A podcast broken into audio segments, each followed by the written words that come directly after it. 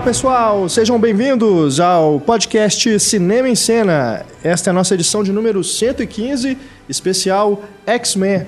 A gente já fez outros podcasts dedicados a filmes de super-heróis da Marvel, né? Falamos aí já sobre a franquia Homem-Aranha, sobre os filmes dos Vingadores, né? Os filmes individuais de cada herói também.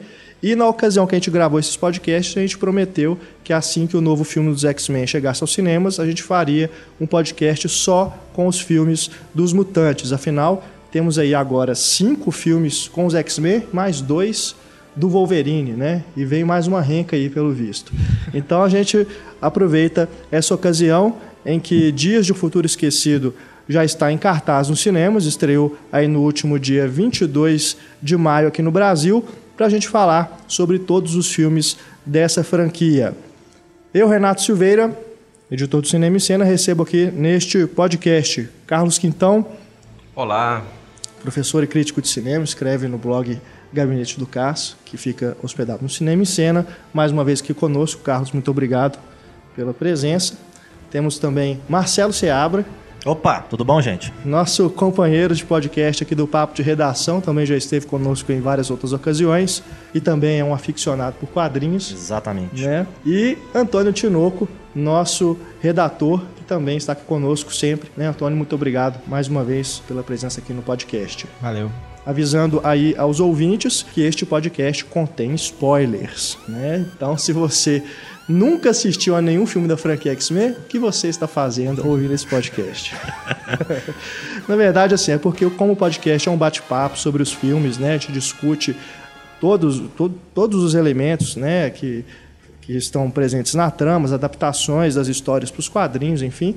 A gente, se fizermos um podcast somente sem spoilers, levantando né, aspectos gerais, fica uma coisa né? que vai nos frear muito, né? A gente acaba ficando muito limitado no nosso debate. Então, a gente achou por bem fazer esse podcast sem travas, né? Inclusive sobre esse último filme da franquia, que a gente acredita também que você que é fã, que acompanha os filmes dos X-Men, já teve aí uma semana para assistir ao filme, né? De qualquer forma, corra para o cinema para ver, porque realmente é um filme bem bacana. A gente vai comentar aqui sobre ele e assim que você tiver visto, pode voltar aqui e escutar o nosso, nosso programa para poder acompanhar o debate na íntegra.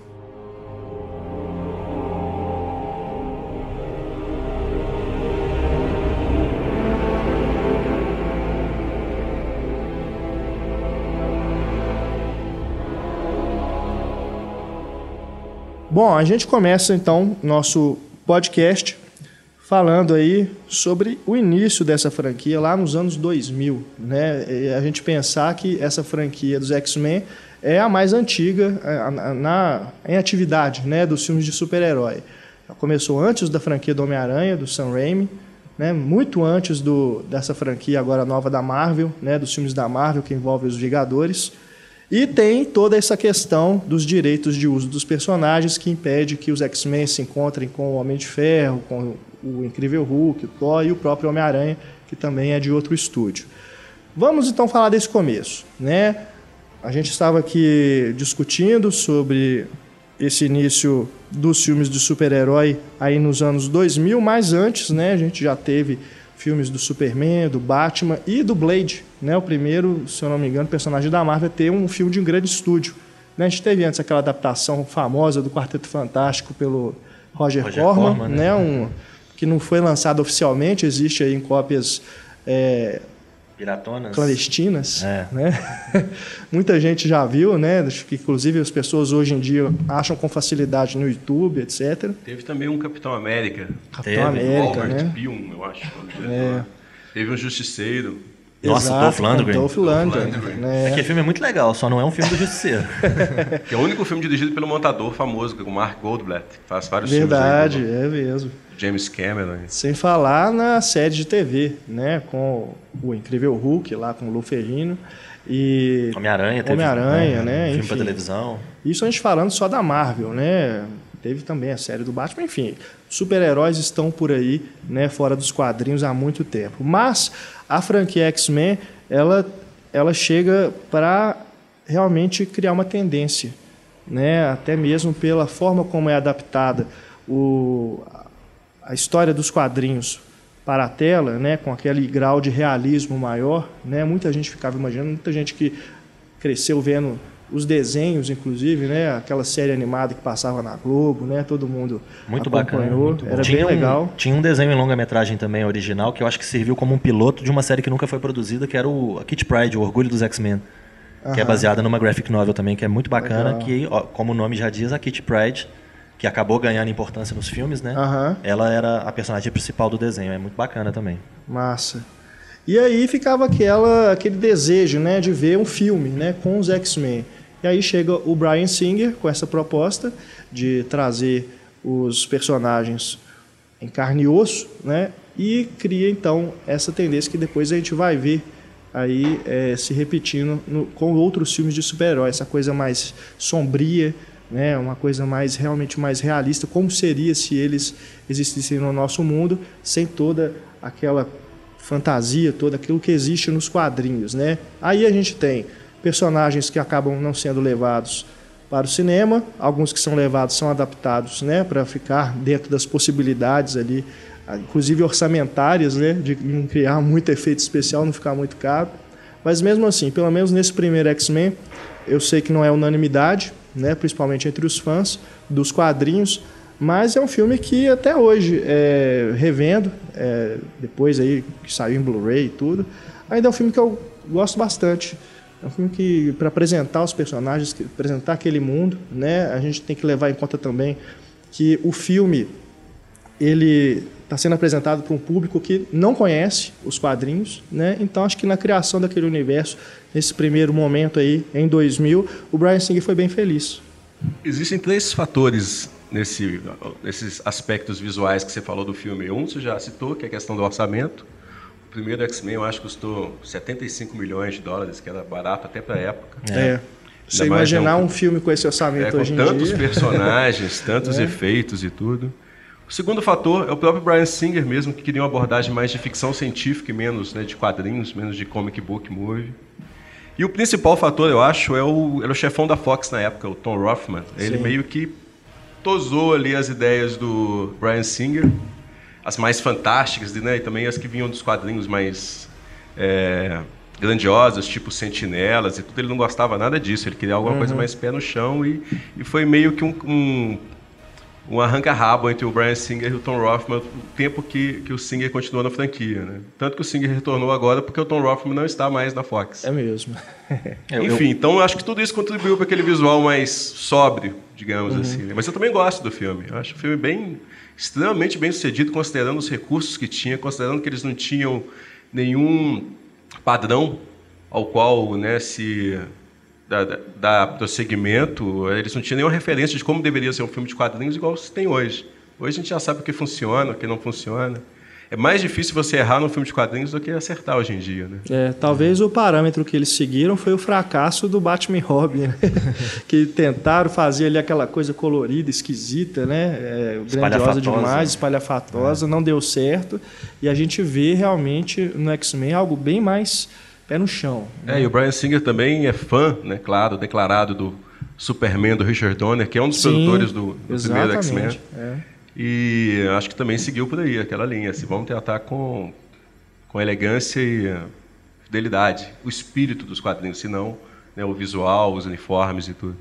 É, eu acho que uma coisa muito importante desse primeiro X-Men é exatamente ter trazido um diretor de peso.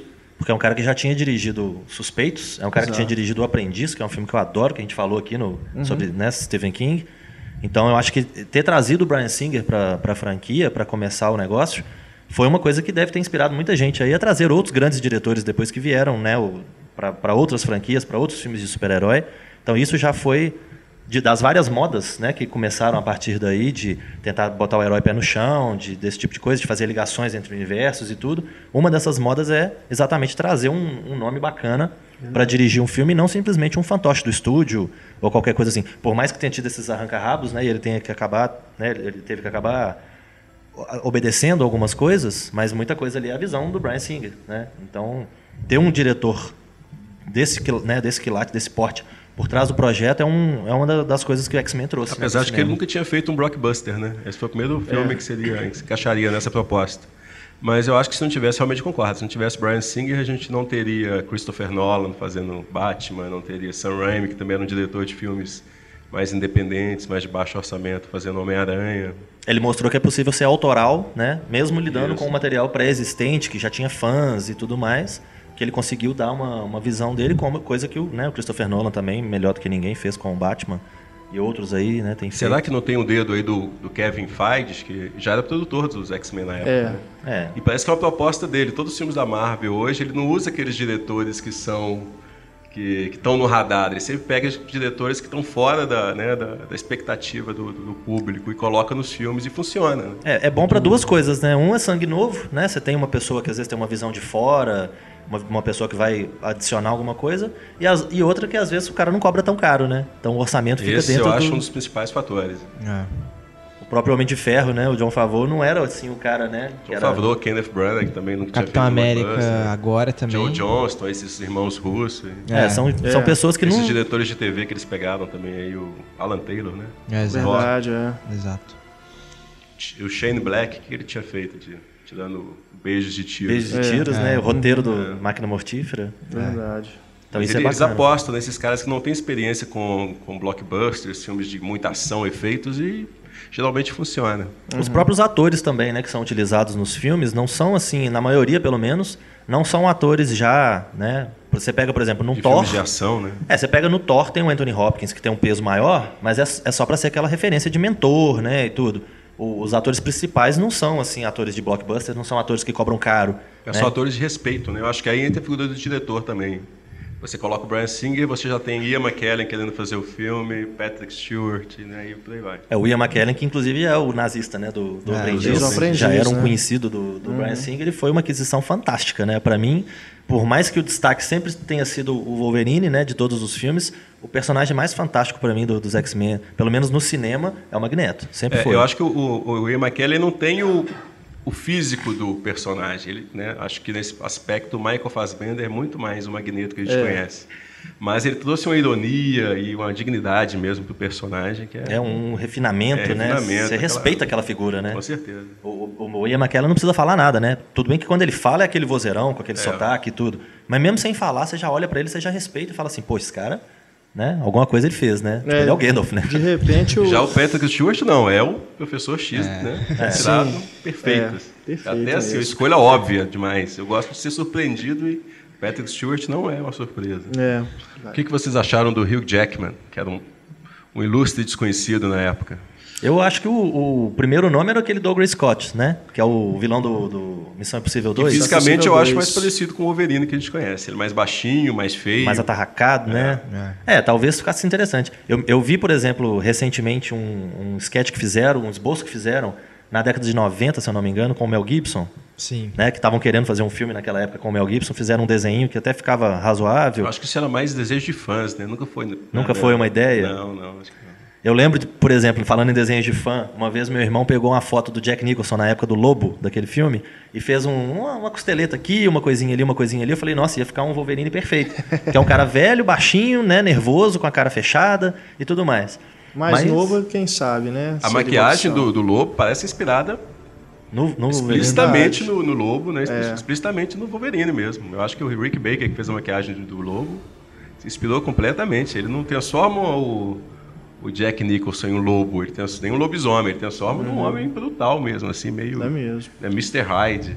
É, mas na época do, do primeiro filme eu eu não, nem conhecia o Hugh Jackman bem, assim, mas eu me lembro de ter ficado bem. É, correspondeu, assim, acho que era o, era o Wolverine que eu imaginava ver, assim, alguém interpretando mesmo. É, ele encarnou bem, apesar de ele é bonito bem. demais. É um o Gabo personagem. galã, né? É alto demais, né? Aham. Clint Eastwood demais pro personagem. Igualzinho Clint Eastwood. É, o Wolverine sempre foi conhecido nas revistas como baixinho nervoso, né? É, E ele é que gigante, é uma né? das principais características, né? No primeiro filme eles até, eles até tentam compensar um pouco isso com perspectiva forçada, Colocando o dente sabre do lado isso, dele. Isso, é figurino e tal, mas depois ele chuta um balde, assume que o cara é alto mesmo.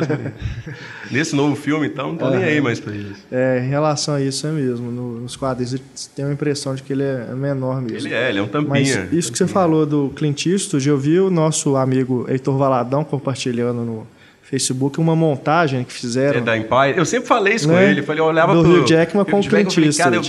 vejo o jovem Clint Eastwood, assim, o Josie Wales. É, É, pegaram o esse Estranho Sem Nome, cartaz, é né? idêntico. Teve uns- um- umas duas críticas que eu escrevi de filme do Hugh Jackman que eu falo, que ele tá exatamente emulando o Clint Eastwood, né? Ele não precisa fazer esforço. Ele é o Clint Eastwood. Apesar do cara cool, né, atualmente, o Cavaleiro Solitário que não fala e tal, ser o Ryan Gosling, né, que não tem nada a ver, mas o cara que parece fisicamente com ele é o Hugh Eu Jackman. acho que o Ryan Gosling, mudando de assunto, que já que você colocou aí, eu acho que é o Steve McQueen atual. É. Mais pra Steve É, McQueen, que é cara cool e tal.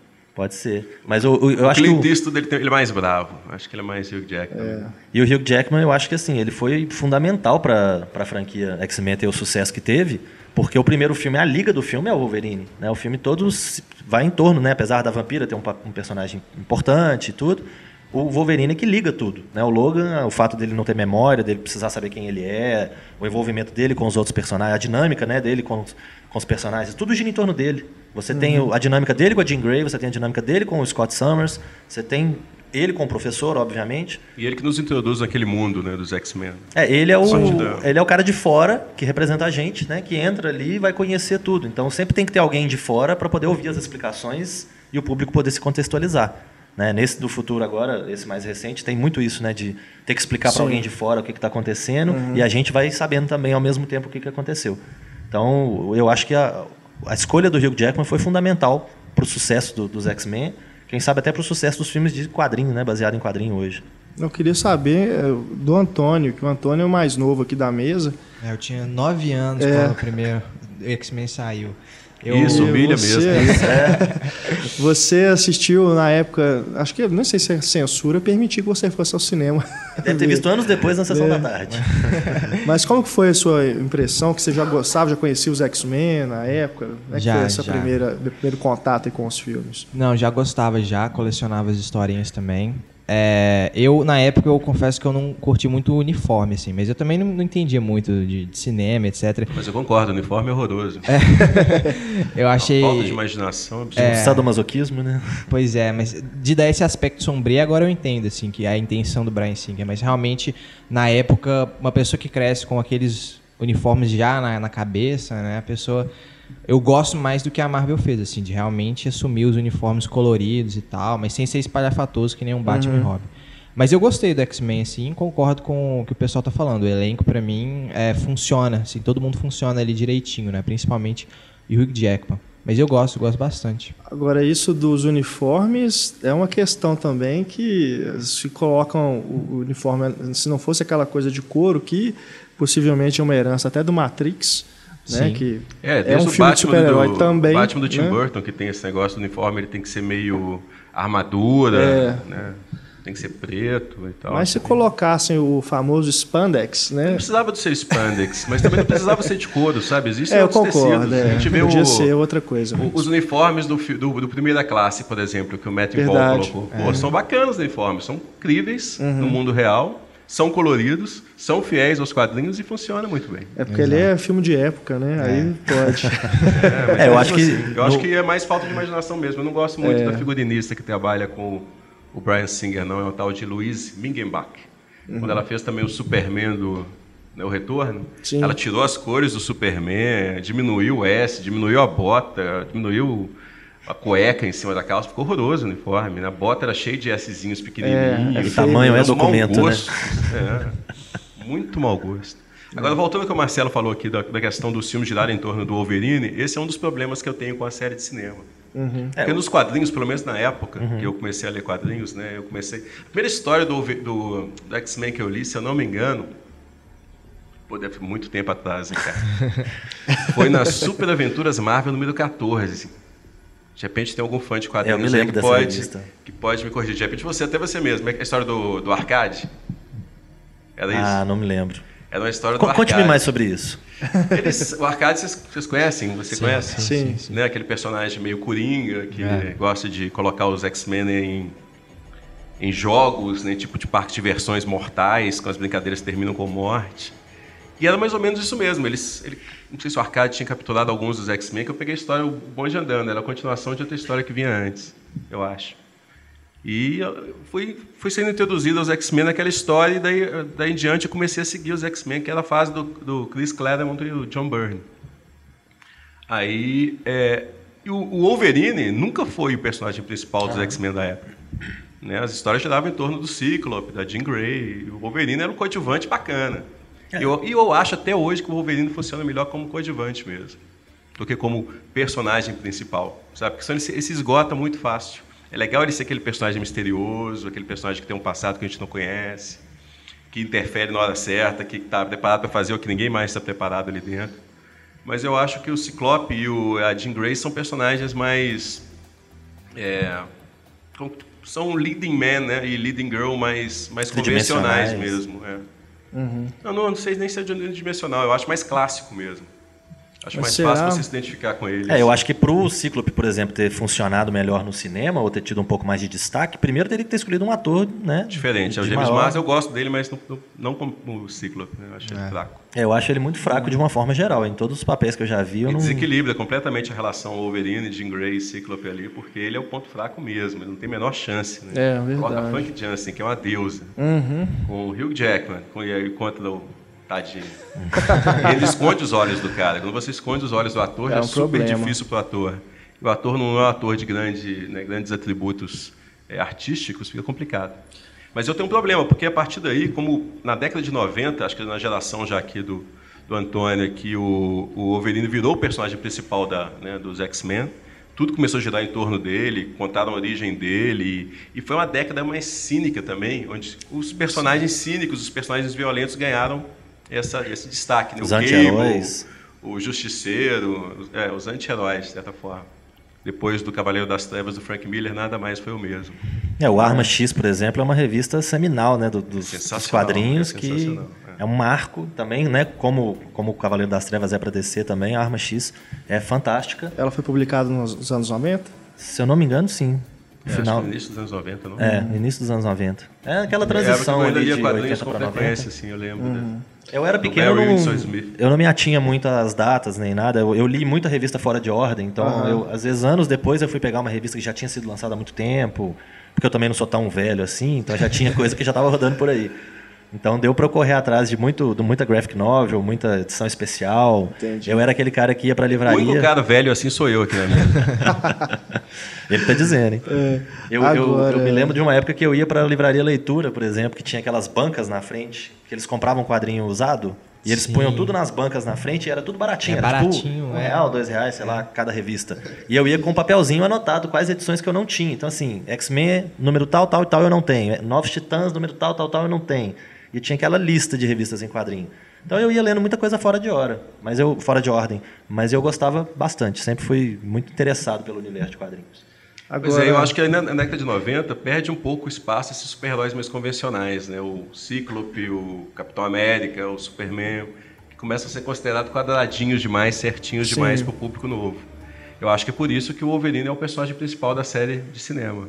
E, não, isso mas isso fica, virou, meio que escravizou a série. Tirando a primeira Entendi. classe, que não gira em torno dele, todos os demais tem, tem que colocar o Wolverine no centro para poder funcionar. Assim, eu acho isso muito é limitador. Mesmo, mesmo é, a primeira classe teve que ter uma pequena participação. Tem que ter uma participação, mas é bacana, né? Para satisfazer os fãs, né? Se bobear, isso é até coisa de contrato, né? Dele ter que estar em qualquer filme do Não, acho que não, não.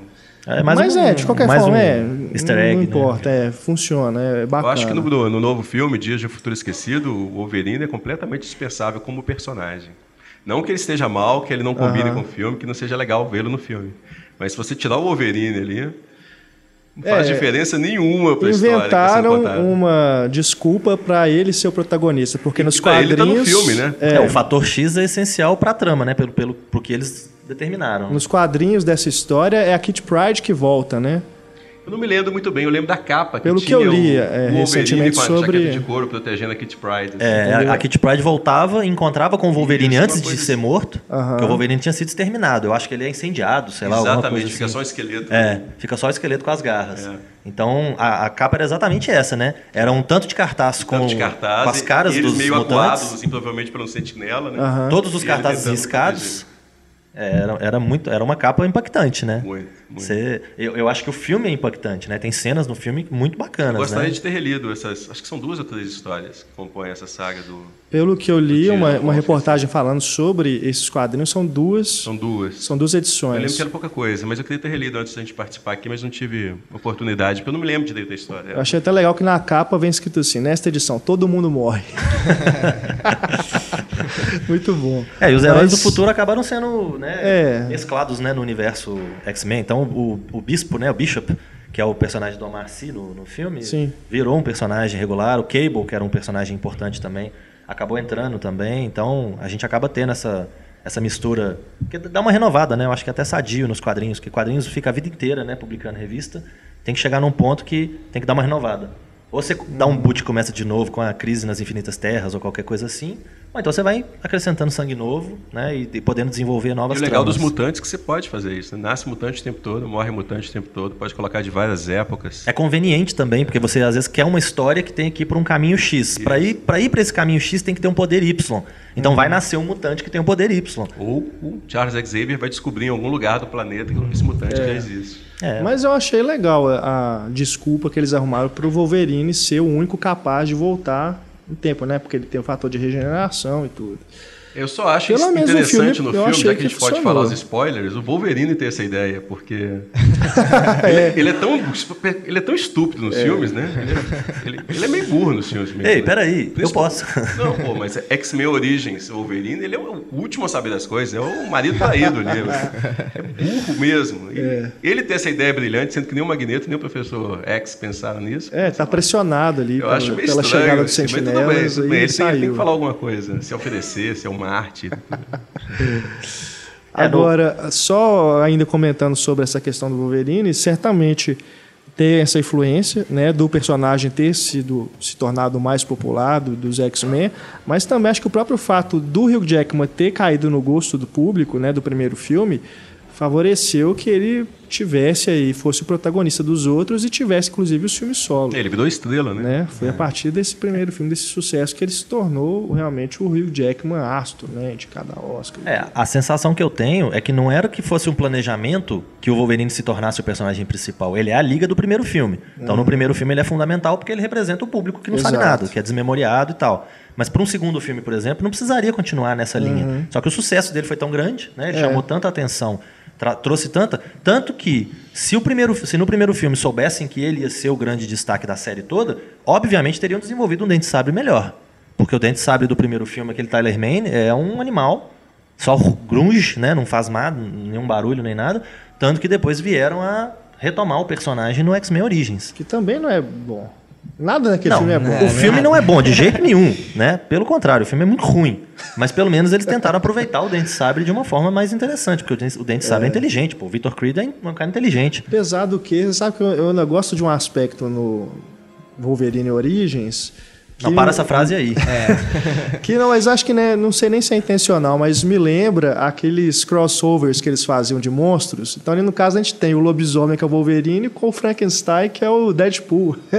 que depois eles É, montam essa é a ali. leitura né? que eu não tinha feito ainda, mas eu vou falar uma coisa até pior aqui. Eu acho todos os filmes dos mutantes, contando os dois do Wolverine, mais ou menos no mesmo nível. Hein? Nossa senhora. É, Eu, claro, que tem os melhores e os piores. No caso, o pior é o Origins. Mas eu não acho que destoam tanto, assim, não. Eu não acho nenhuma obra-prima entre eles e não acho nenhum filme horroroso entre eles. Eu acho que Bom. tudo mais ou menos. Até então, até o X-Men Primeira Classe e o X-Men 2, pra mim, eu considerava, assim, dos melhores filmes de super-herói. É, eu tinha gosto. Eu, eu até revi, é, para poder ver o filme novo, eu revi todos os filmes de mutantes de novo. E eu acho que eu gostei mais do 2 agora do que É. tinha gostado até então. Eu acho que o 2 tem um problema sério, na, um problema de construção dramática mesmo, no, Sim. no clímax dele. Você não sente que é necessário para Jean Grey se sacrificar naquele momento. Uhum. Porque ele não coloca imagens falando que os X-Men estão ameaçados por aquela, né, aquela, aquela represa é, desmoronando, alguma coisa assim. Não existe aquela relação que a gente coloca de suspense. Uhum. Certo. De repente ela Concordo. toma essa decisão e não. Você faz, pô, Concordo. não precisava, sabe? Porque não teve essa, essa ameaça. Ninguém está tão preocupado com aquilo. Uhum. Né? Não existe aquele senso de urgência. Acho que teve problemas no desenvolvimento do. De repente nas filmagens, de repente interferência do Tom Rothman, porque parece que É. originalmente teriam sentinelas naquele momento ali, né? no projeto original, não sei, eu ouvi falar alguma coisa assim. Mas eu digo até esteticamente. Acho que é, é um não, mas muito é um filme bonito, muito elegante, muito bem né? dirigido. O roteiro é, muito bacana. E introduz bem um, legal. um dos personagens que, assim, é um dos meus favoritos, que é o Noturno, né? O X-Men 2. É pena que ele Introduz e acaba, desaparece, né? Pena que ele Ele desaparece. depois. Ele é muito Desaparece. bacana. E não Eu é só aquela coisa dele. igual é o Mercúrio nesse, que é uma cena, né, uma sequência e ele some. Nesse É. ele vai até o final do filme, praticamente. Ele tem uma importância para a história. né? É, eu acho que a, a trilogia X-Men tem essa característica em comum com a trilogia do Cavaleiro das Trevas e com a trilogia do Homem-Aranha também, que é ter um primeiro filme muito bom de origem, que é aquele filme de origem que anda devagar. Aí no segundo filme que tá todo mundo apresentado, quebra o pau, já parte pra ação, já vão pra frente. Mas tem muito desenvolvimento de personagem. É, e né? você ainda continua tentando, né? Mostrar quem que é aquela pessoa e tal. E o terceiro filme dá aquela pisada na bola, né? Que o Homem-Aranha 3 foi horroroso, o Cavaleiro das Trevas 3, ou o Batman 3, né? Pra mim não manteve o nível, né? Do, acho que pra mim, pra muita gente, não manteve o nível dos dois anteriores. E o X-Men é a mesma coisa, né? O terceiro filme é divertido e tudo, tem aquele tanto de personagem, coisa que fã geralmente gosta de ver, né? Porque você começa, você vê uma multidão que não precisa nem ter nome. Você vê os, é, os Morlocks, né? Na, na, na rua lá. Você não precisa nem ter o nome de cada personagem, mas só de você olhar, você fala, ó, fulano, fulano, fulano. Você já vai identificando. Isso é uma coisa que todo mundo que lê quadrinho gosta de ver ali. Mas mesmo tendo essas curiosidades, essas questões, não é assim um filme, né? É, eu acho o fantástico. terceiro X-Men, como eu falei, assim, mais ou menos no mesmo nível, não acho tão ruim igual a maioria dos fãs acha. Eu acho que é um filme mais sem foco mesmo. Ele não sabe muito bem que história que ele está contando. Tem uma história muito bacana com a questão da cura que pode ser colocada ali. Eu acho que não foi desenvolvida a contento. E ao mesmo tempo eles tinham que contar, né, pelo menos eles sentiram a necessidade que tinham que contar a história da Fênix Negra e jogar naquela história da cura. Eu acho que não cabia também ali. Eu acho o Brett Ratner um diretor for hire, né?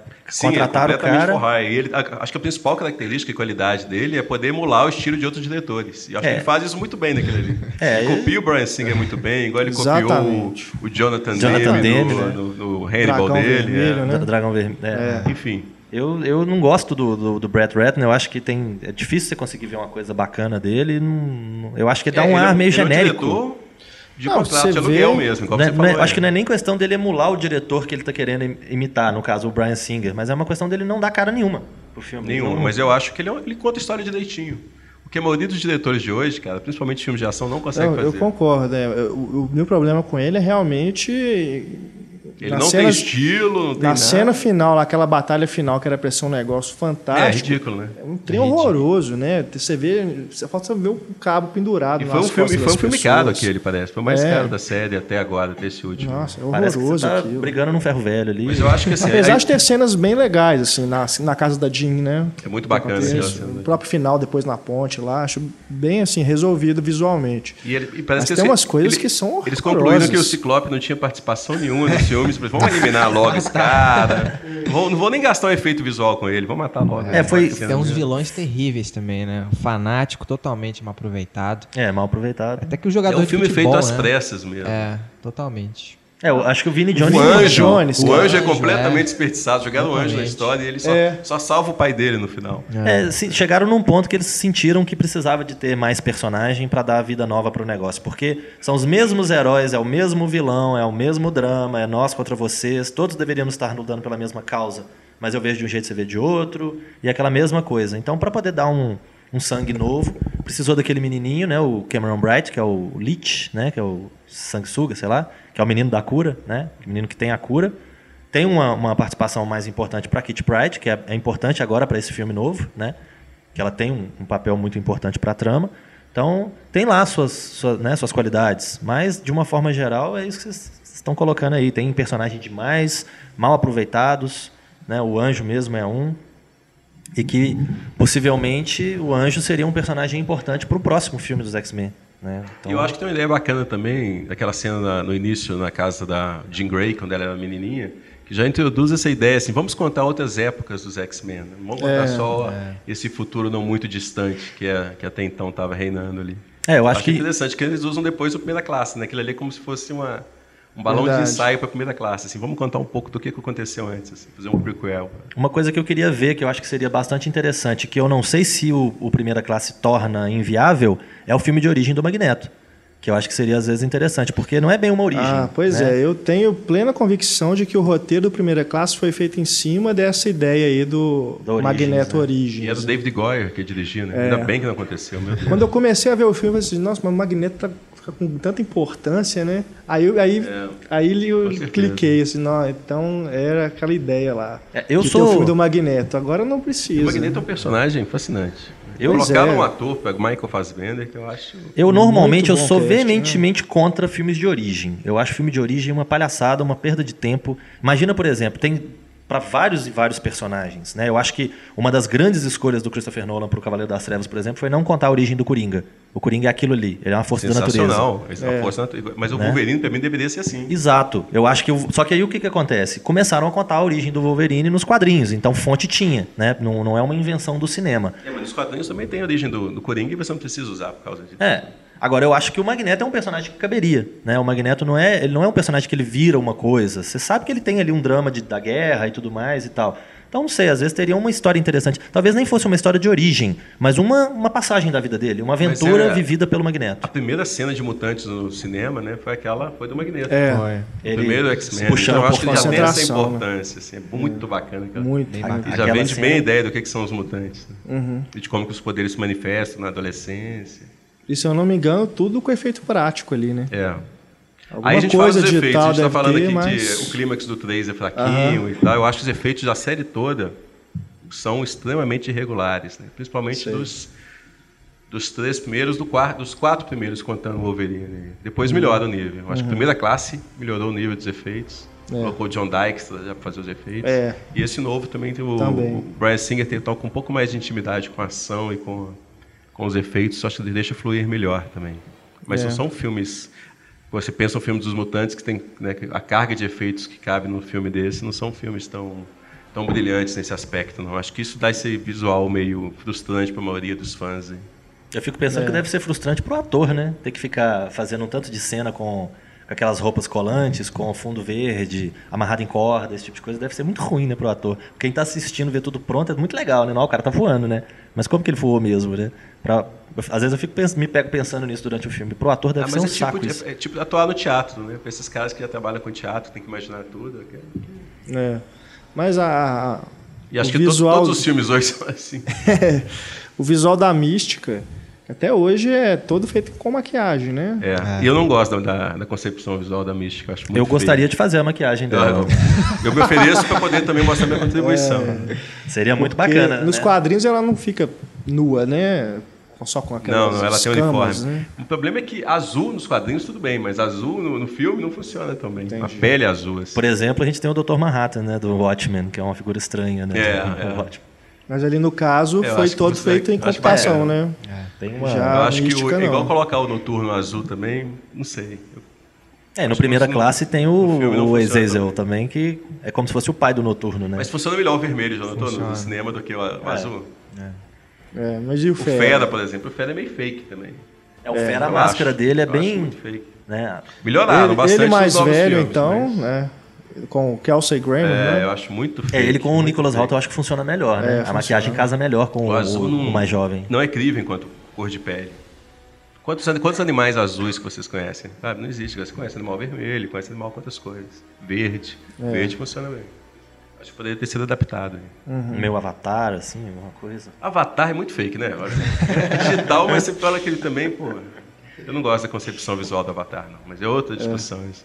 Não, e, Mas o Avatar é mais claro também, né? É, acho que é, o fato um de se passar claro. naquele ambiente, né, da floresta e tudo, acho que favorece. Mas X-Men é uma coisa mais escura mesmo, né? É, e é mais, teoricamente, mais é realista, bom. né? O Avatar É. é um mundo todo fantástico. É, E falando também de visual no sentido mais né, do aspecto físico do personagem, não só do uniforme, não só da, da, né, da estética, mas eu acho que uma, um, um problema que eu tive com o primeiro filme dos X-Men foi a escolha da Anna Paquin para ser a vampira. Sim. Porque a, a vampira é a mesma coisa de botar Kirsten Dunst para ser a Mary Jane Parker no, no Homem-Aranha.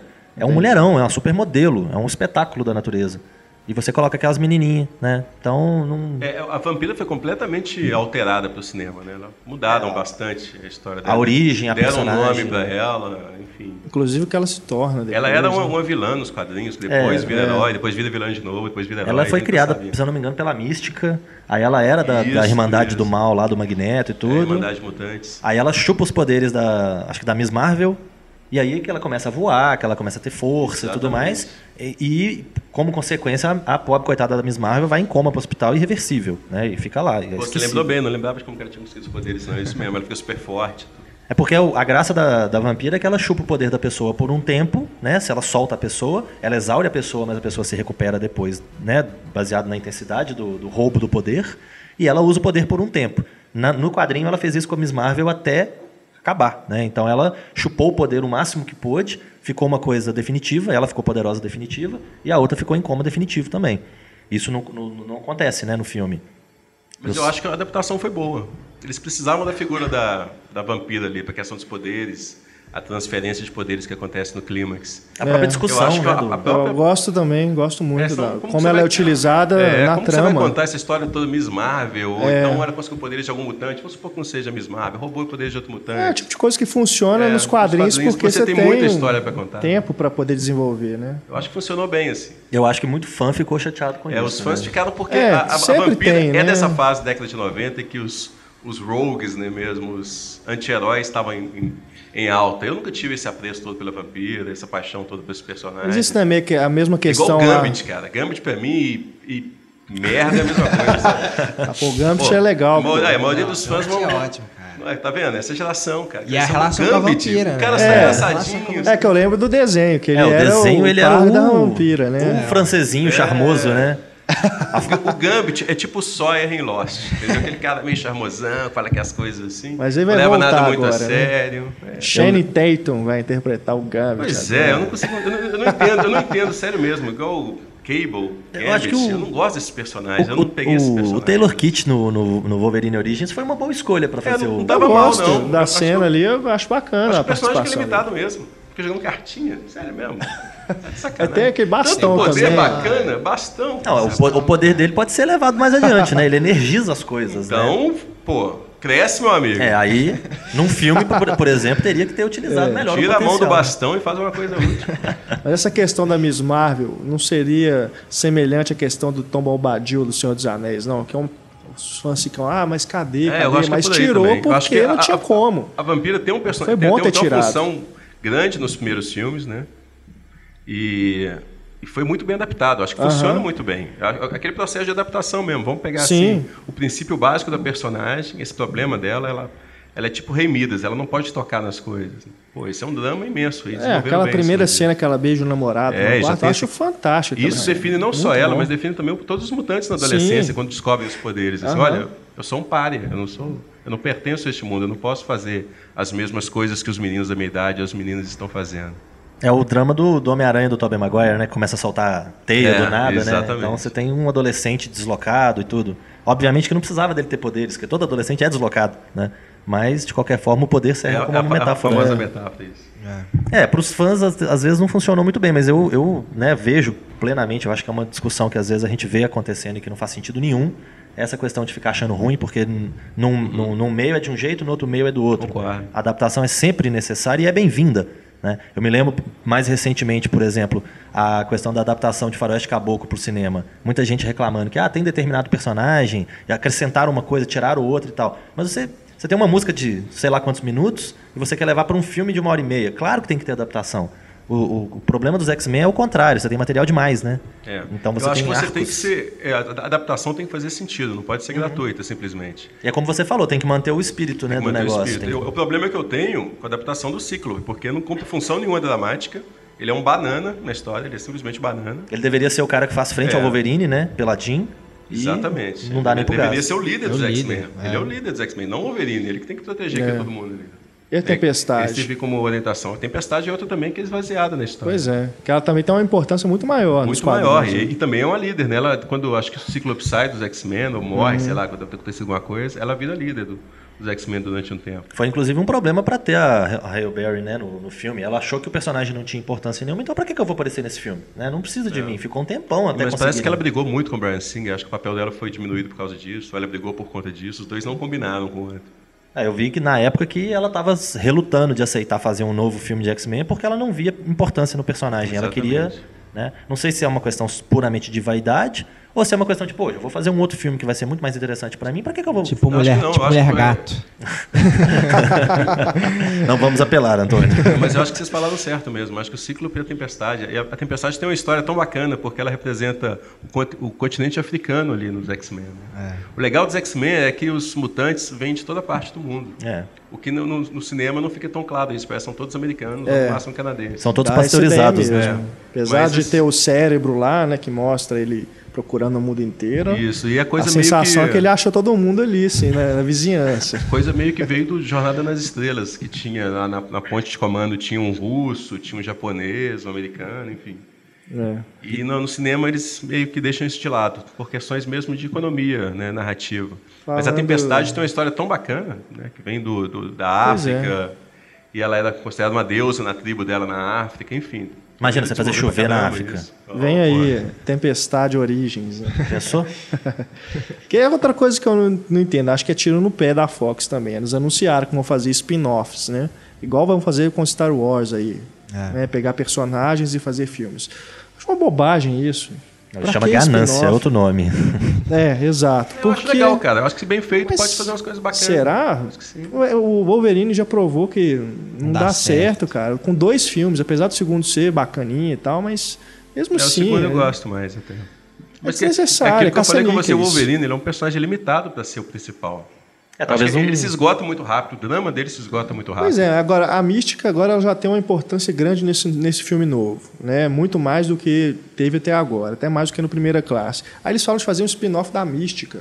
Que, história que eles vão tirar da mística? Aí é Jennifer Lawrence virou estrelinha. É, pois é. Ah, mas é para mim o é Gambit, como o Carlos aqui adora, né? Vamos fazer um filme só com Gambit. É, não tenha dúvida, vai ter, parece que vai ter X Factor, né? Essa pois é. é horrorosa. É Rob Liefeld da Marvel, não é isso? Nossa senhora, é, isso é triste. É Cable que ele, o Rob Liefeld criou, enfim. Eu acho que a ideia mais louca que eu vi... Com certeza vai ter filme do Cable, não tenha dúvida. A, a ideia, a, mas só não ter o Wildcats está ótimo, né? Que é o produto da Image. Eu acho que a ideia mais louca que eu vi, que eu quero. Tô até curioso, confesso que eu tô curioso para ver. Seriam dois, os dois filmes baseados no, no, no spin-off do Homem-Aranha. Que seria um filme do Sexteto Sinistro e um filme do Venom. Eu, eu queria ver o que, que eles vão fazer para fazer um filme inteiro baseado em vilão. É ridículo, eu acho também. Né? Eu acho que se tivesse um filme, por exemplo, do Magneto, seria interessante, por exemplo, ele começar como um cara mais íntegro, mais tranquilo e tal, e se tornar o cara que vê a coisa mais prática, né? Tipo, tem que matar e pronto. Então, eh, teria que ter essa jornada, aí seria interessante. Agora, o cara que já começa um filme mal e termina um filme mal, que diferença que fez? É, Nada. a maioria dos personagens vão começar o filme mal e terminar bom.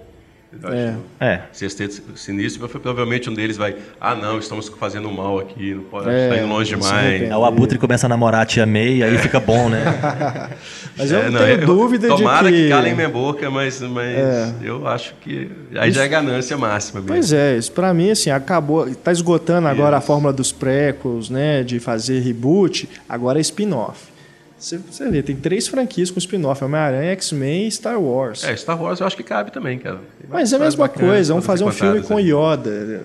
Sabe? Por quê? A origem, a origem do é, Yoda. Porque o Yoda não Centro de treinamento como, Jedi. Como, é. como personagem principal, né? Mas talvez spin-off de personagens que não, não surgiram nessas é, que franquias. Não surgiram, né? Filme do Boba Fett, cara. É. Pra que filme do Boba Fett? Boba Fett, bicho, é, só serve para aquilo ali mesmo. É coadjuvante, é legal ter o bonequinho e pronto. Isso não é mais nada, não. O filme do Han Solo pode funcionar, mas eu acho que o Han Solo é igual o Wolverine. É mais legal como coadjuvante. Tem é o heróizinho convencional que é o Luke Skywalker é. e tem aquele personagem que é mais é. escrotinho. Uhum. É, as, as, as, duplas famosas do cinema sempre foram assim, né? Você pega, sempre tinha um cara que era o é. charmosinho, né? O Dean é. Martin e aí Exatamente. você tem o retardado completo do Jerry Lewis fazendo é. gracinha do lado, e aí a coisa funciona. Sempre tem que ter uma escada, né? O Nick Nolte e o Ed Murphy. É, então é. você tem várias duplas desse tipo. É, mas tomara, né? Como você disse, tomara que queime nossa língua, fiquem, consigam fazer coisas bacanas, né? Mas que é difícil você imaginar, é. Né? Principalmente depois desses exemplos que a gente teve aí já com X-Men. Mas vou, voltando, né? Aos mutantes. Agora temos chegando aí a Era do Apocalipse Pois é, já é uma fase também de uma época que eu já estava um pouco meio desiludido com os mutantes. Acho que estava ficando muito repetitivo. Aham. Cada um era mais poderoso que o outro. Todos eram clones do Wolverine.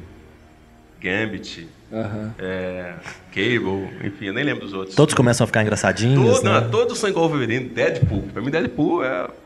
É o outro que deve ganhar um filme solo. também. É, mas pra mim representa exatamente essa fase. Assim, eu Uhum. não tenho um, um apreço muito grande, não. Mas é uma história interessante. Eu acho que você contar no cinema, se fizer direito, eu acho que o Brian Singer vai fazer direito. Contar a história do, do mutante mais antigo, pô, bacana, né? Um personagem até interessante que é desenvolvido no segundo filme e que depois ganha mais vida e que não é mutante é o Striker, né? O general William É Striker. verdade. Impressionante a importância que ele ganha É. nos filmes. que ele no segundo filme é o Brian Cox, que é um, né, senhor ator que dá um peso bas- bastante interessante pro personagem. Apesar de ter cara demais, assim, vilãozinho, né? Ele tem cara de É. vilão, o Brian Cox. né? É, ele tem um cavanhaque, né? É, eu acho legal quando eles pegam um ator que não tem cara de vilão e jogam o papel do vilão e vice-versa. Poucos colocam o Michael Fassbender, que é meu Batman ideal, e colocam o Magneto. Aí você fala, porra, por mais que o cara tá fazendo a coisa mais fodida de todas, você vai, pô, mas é o Michael Fassbender. É. É, o, o próprio Kevin Bacon no, no First Class, eu não Pois acho que é. ele tem. Ele tem cara de ser um cara boa vida, né? Ele não tem cara de ser um vilão desgraçado que vai ferrar todo mundo, né? E que é basicamente o responsável pela tragédia da vida do Magneto e coisa e tal.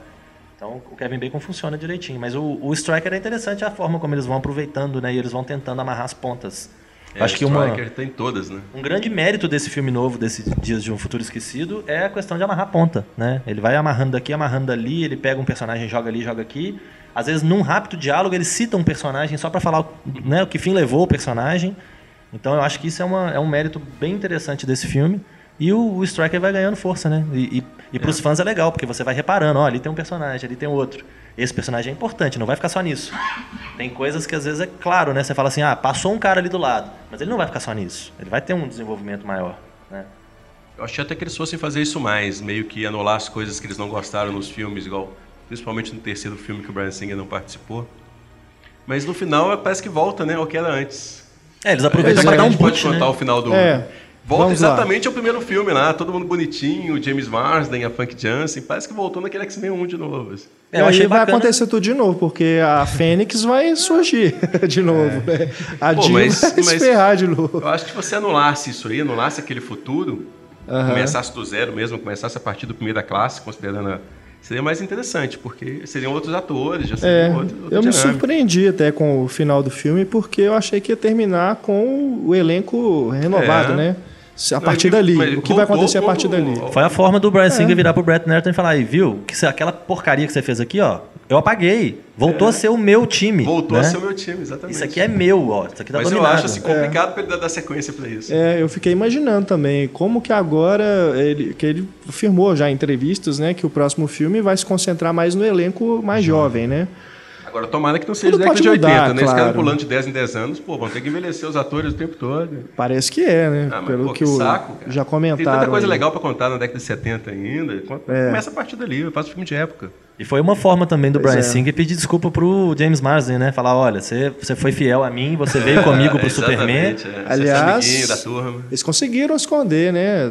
Até o final. Acho que não, não vi notícia de que a Frank Jensen tava, fez É. a ponta lá, o James Marsden eu também. Eu acho que foi uma, foi uma coisa muito bacana dos atores, né? De topar participar. É. Só O James dois minutinhos. Marsden, inclusive, eu, eu li uma entrevista do Brian Singer dizendo que ele não, o Ciclope não iria aparecer mesmo. Porque ele É. jogou verde, né? Pra, pra poder enganar a galera. Hoje ele diria, não, o Cíclope realmente não apareceu. Quem É, apareceu foi o achei Scott. bem legal. É. Achei legal todo mundo ter participado, topado, É bacana, né? Voltar. bacana. Mas eu acho um tiro no pé que ele deu. É, eu também. Eu, eu fiquei. Ele perdeu a oportunidade de fazer igual o Star Trek do Quando J.J. Abrams, acabou- que realmente anulou aquilo ali, vamos começar de novo. É. Ou então, a outra possibilidade também é o seguinte: hoje é possível, além de não ter o mala lá do produtor que ficava brigando com ele, né? Então ele tem mais liberdade artística, ele tem mais dinheiro também. Então talvez hoje ele possa fazer, como ele já fez agora, já usou sentinelas, que é o que ele queria usar desde o primeiro momento, um outro vilão que ele sempre falou que ele gostava, que ele queria utilizar, é o Apocalipse. Né? Então É. o- pode ser que num próximo filme vá ser exatamente isso. Mas né? Todo é, mundo viu é, a É o cena, X-Men Apocalipse. a cena pós-créditos, É, todo mundo viu. Aquilo é o Apocalipse, né? É, o Apocalipse. Eu, eu, os- eu fiquei os- na os dúvida cavaleiros estão também, ali, Eu né? também não, porque eu só conheço com aquela mandíbula. Exato, eu também só conhecia essa versão. Aí depois eu pesquisando a, a história né, dele, É aquilo mesmo, parece que aquelas pessoas estão gritando o nome de, de batismo dele, né? É uma coisa Ah, assim. Uma é? coisa egípcia. E você já né? vê no fundo os quatro cavaleiros do Apocalipse. É, eu li isso Ah, é? também. É eu não mesmo? percebi, não, eu mas eu percebi li que não. aparece E também. se eu bem me lembro, um dos quatro cavaleiros do Apocalipse, o alado, é o anjo, né? Que ele transforma em arcanjo. É do arcanjo. Ele isso. faz Ah, uma tá. transformação no anjo. Arcanjo é aquele Mas- que, que é de metal, É, né? Ele, coisa ele é o anjo É o que anjo- aparece no terceiro filme, o Warren Warrington. Ah, Acho que tá. a- arranca as, as asas dele e faz umas asas de metal. Fica uma coisa meio um negócio visual assim. mais B10. assim. Entendi. Ele, ele tem mísseis nas asas. Na hora que ele abre as asas, ele solta míssil. Né? Você vê o Então, tanto que a década de 90 foi ridícula. Olha que ideia mais... É, Ela tem poderes, pode voar, coloca míssil nas asas. Quando eu vi o, essa cena, logo de cara assim, eu imaginei que fosse o Sinistro. Que ele também tem um rosto cinza, né? É. Mas depois eu falei assim, não, ninguém falou de Sinistro até agora, acho que não deve ser. Mas é o Apocalipse mesmo. É, Então, Ou vamos ver é né, o que vai ser. Jay. Davidson em Stargate. O Deus Sol, né? É. É, pode ser, quem sabe. Mas vamos ver. É, outra coisa também me- começou a me incomodar mais nesse filme, nesse Dias de Futuro Esquecido. A mística virar todo mundo. Ficou a coisa do. igual o Loki no, no Thor. Tipo, o Loki consegue enganar todo mundo, né? Mesmo todo mundo já sabendo, já é o terceiro filme que o cara faz os mesmos truques, todo mundo cai na dele. Agora é a mística, né? Porque ali no, no finalzinho que aparece o Striker olhando pro Wolverine, depois dele ser resgatado do fundo do mar, eu imaginei, ah, vai, vai, é a, o- o- a metáfora que eles usam, né? Da pedra sendo jogada no rio, que não consegue mudar o curso. O rio sempre se recompõe, né? Metáfora para mudar a história, né? Já mudar o tempo. arma X, né? Então imaginei assim, ah, então é aí que vai seguir. Ele vai virar o Wolverine de novo, vai ter o negócio da arma X e tal. Mas não é a mística. É, eles, Agora- poderiam, eles poderiam ter aproveitado também no lado do. Wolverine do passado, Pois já é. colocar um ator novo no futuro. Mas enfim. É, eu acho. E- passado. Uma coisa pequena, besta, que me incomoda nesses filmes é essa questão de ter que ter essa coisinha pro espectador. Essa questão do olho mudar, né? Do personagem ter só o olho piscando. Isso é uma palhaçada, né? Tipo, oi, sou eu, tá? Piscando. É. Literalmente piscando. Só falta piscar. É. uma coisa que eu até comentei no, no Motoqueiro Fantasma, por exemplo, que é um filme todo ruim, Nossa. né? Mas tem uma cena em específico que é muito ruim, Que isso, o Nicolas Cage comendo jujubas na é, taça. cantando Carpenters, né? A, a cena que mostra. a- é uma cena assim, totalmente gratuita, que vem uma câmera acompanhando o Coração Negro, né? Que é o Wes Bentley andando. Ele vira pra trás e faz uma careta. Tipo, eu sou o mal. Nossa, é horroroso. Eu sou um demônio.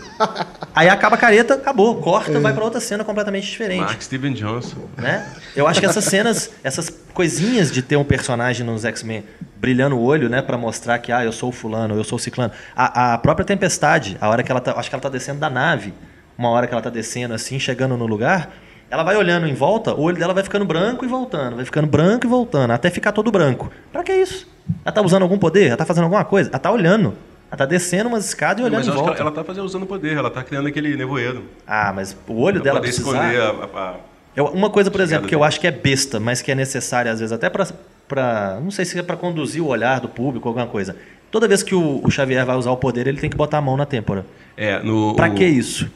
O, o James eh, McAvoy faz isso mesmo. Ele faz isso coloca- demais, É. né? E o Magneto, quando ele vai mexer alguma coisa, ele precisa de mexer a mão. Ele precisa de conduzir as coisas com a mão igual um maestro. Ele não precisa, ele precisa olhar para Ah, coisa. mas, mas é bacana. Mas É, causa um Visualmente que é efeito. bacana, ele faz jogando o pessoal. nos quadrinhos do desenho não tem isso, não? Dele Ah, não tem Fazendo uma necessidade. pose, Não, alguma tem, coisa? Tem. Porque visualmente é bacana. Eu acho É, que visualmente o, é o- bacana, O, é. magneto funciona até pra ele se orientar mesmo, né? Quando, quando É. a gente quer falar alguma coisa, a gente não faz assim, a gente aponta pra alguém. Eu tô olhando para sua cara aqui, eu tô lendo o que você tá tá apontando a mão pensando. pra mim. hein? É, Olha, eu- não eu- precisa apontar a mão pra mim. Mas eu tô lendo o que que você tá pensando, É. né? Eu não preciso ficar olhando pra você com uma cara de pensativo, colocando os ded- dois dedinhos na têmpora pensando, hum, agora eu sei o que você está pensando, você está com fome. Como diz o, o Joey do Friends fazendo cara de pum, né? É, exatamente, né? Cheira, cheira pum, né? É, não, Ah, isso é. não chega a me incomodar, não. Acho que é mais a licença visual mesmo, É, acho artística, é mais. pra poder Já que você não pode mostrar o mesmo. raio saindo do personagem, É. ou uma coisa assim, uma projeção do poder. Aham. O Magneto eu acho legal. Ele reger as pessoas, reger os elementos ao redor dele, eu acho bacana. Agora, falar em reger uma cena, sinceramente, aquela cena do. Do Mercúrio, né? Que não pode ser chamado de Mercúrio, né? Porque o- os direitos do nome são do- dos É Vingadores, mesmo, né? Ah, é? Tem isso? Não É, pode usar ele é lá Peter, ele não é Pietro, né? Mas o sobrenome aparece. É, lá. o sobrenome É. aparece na caixa de correio, né? Só que ele é chamado de Peter. O nome do personagem é Pietro, né? E a... Porque ele é russo, né? É, sei lá de onde que Ele ele, é é. É um negócio assim. E a são, irmã. São ciganos russos, alguma coisa assim. É, eu não, eu não, a irmã, não que sou esqueci, muito. É Vânia? É Vânia? É, eu não, eu não é uma, uma época que eu peguei. Tá muito, vendo? Ah, não cresceu né? na década de 80. é isso. É, ser tio nessa hora tem É, vantagens, pô. né? Mas a, a própria feiticeira escarlate é ignorada, né? A irmã. Completamente. Acho né? que ela, eles não têm direito dela, tem. Apesar, apesar de que ela aparece na hora, ele fazendo carinho no- na cabeça dela. Você não viu, não? É, ué, a bebezinha É, lá. a bebezinha, É, né? é, Ah, ele, bebinha, tipo, ele tem uma faz irmã. um carinho nelas. Né? Tem até referência ao pai, né? Minha mãe. É, minha mãe Ah, é, conheceu, minha mãe né? andou andando com um cara É. que mexe aí com. É. Com metal. Isso foi muito bacana, porque né, quem tá assistindo ali que não conhece muito fala assim, ó, que coincidência, né? Ou qualquer coisa desse tipo. Não, Não, sabe que esse- E o. Magneto já comeu todas, né? Ele nem, nem lembra. né? Esse problema filho- é não, uma tamanho, das É. coisas mais intrigantes, né? Não pode usar o nome, mas o pai deles, a história todas pode usar, mas o Mas nome não. no, no, no- Já nos Os Vingadores, Vingadores não podem usar o Magneto. Não pode usar o eles- Magneto, Eles, eles, eles não têm pai, né? Mas é, mas a- as puta. coisas são É. meio que camufladas, né? Tem coisas que são camufladas, tipo o, o fato dele ter uma irmã, por exemplo. Beleza, ele tem uma irmã, mas não tem nada ali claro de que é a feiticeira escarlate. Né? Não é deixado claro que o Magneto é o pai. Tem essa, né, esse diálogo, essa brincadeira. Mas não. É a mesma coisa do- desse. Sei lá, né, para usar um exemplo esdrúxulo, é a mesma coisa desse- dessa marchinha de carnaval que fala né, do, do escândalo do pó royal, aquela coisa toda. Você não pode falar as coisas escancaradas, senão você toma um processo. Exatamente. Então você vai dar um jeitinho de camuflar aqui e ali e tal. Chama o Pietro de Peter e tal. Eu não tinha percebido que eles chamavam, mudaram o nome dele e que não chamavam também de Quicksilver. Não. É. É, eu também não. Até, Mas ele vai voltar no filme novo, né? Parece que ele fez tanto Sim. sucesso e a participação dele realmente é muito bacana. É ótimo, É, melhor É, que- aquele, é exatamente isso que eu ia falar, né? Aquele, aquele menino eu Eu tinha. não conhecia esse ator, achei ele muito legal. ele fez E- a primeira é. temporada de American Horror Story, né? Ah, eu ele é o vizinho. casa, mas não vi ainda. Ele é o vizinho que tá sempre lá na, na região. Ele participa praticamente da temporada inteira, né? Fez ele é o Kick-Ass filho da. também. É, ele fez o que quer. Inclusive, ele é, ele é um amigo do Aaron Taylor Johnson em Kick-Ass, que é o Mercúrio também. Então, são É. dois Mercúrios Olha que bacana, eu não Kick-Ass. tinha percebido isso também. É, Agora- e outra curiosidade, né? O Mercúrio do, do Vingadores, que é o Aaron Taylor Johnson, é casado com a Elizabeth Olsen no Godzilla. No Vingadores eles são os irmãos. né? Então todo mundo se encontrando o tempo todo. Insisto. Mas o- a cena do a cena do, do Mercúrio, né, do, do menino do, do Peter no dentro do Pentágono, é uma cena que É bacana. eu, eu vi até alguém comentar isso no Twitter esses dias, ho- ho- hoje ontem. Para fazer um filme do Flash agora, ninguém vai ter que suar a camisa. Vai ter que fazer muito esforço. É, vai ter a série do Flash, né? Vamos ver como que eles vão fazer esse efeito. Não, para uma série, né? Qualquer coisa passa ali, tá bacana, tá dentro do universo do Arrow ali, do Smallville e tal. Agora, para fazer um filme, levar o Flash pro cinema, É. né? Pra não cair num, num erro aí de um Lanterna Verde da vida, que inclusive queriam o mesmo ator, né? Tipo, o Ryan Reynolds vai ser todos os heróis do cinema a partir de agora, né? Ele é o Deadpool, ele é o Lanterna Verde, queriam ele pro Flash também. Ah, é, queriam também.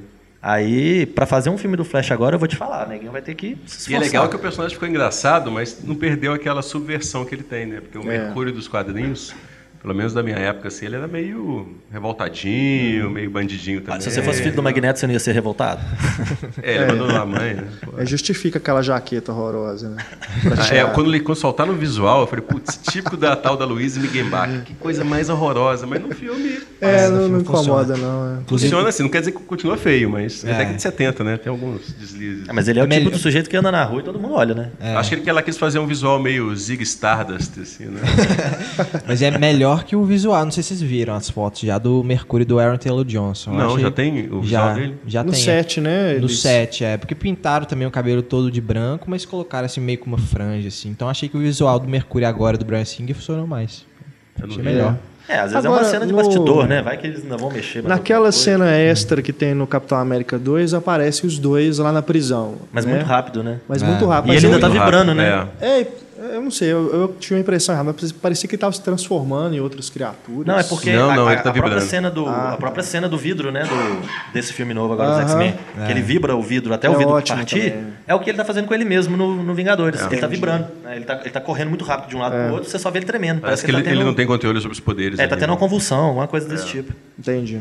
É, vamos ver o que, que eles vão arrumar, né? Mas acho que vão, vai acabar sendo isso. São dois, né, dois, dois heróis ali, duas pessoas com superpoderes, mas não vão falar a história passada deles, né? Então, acho que vai ficar por isso mesmo.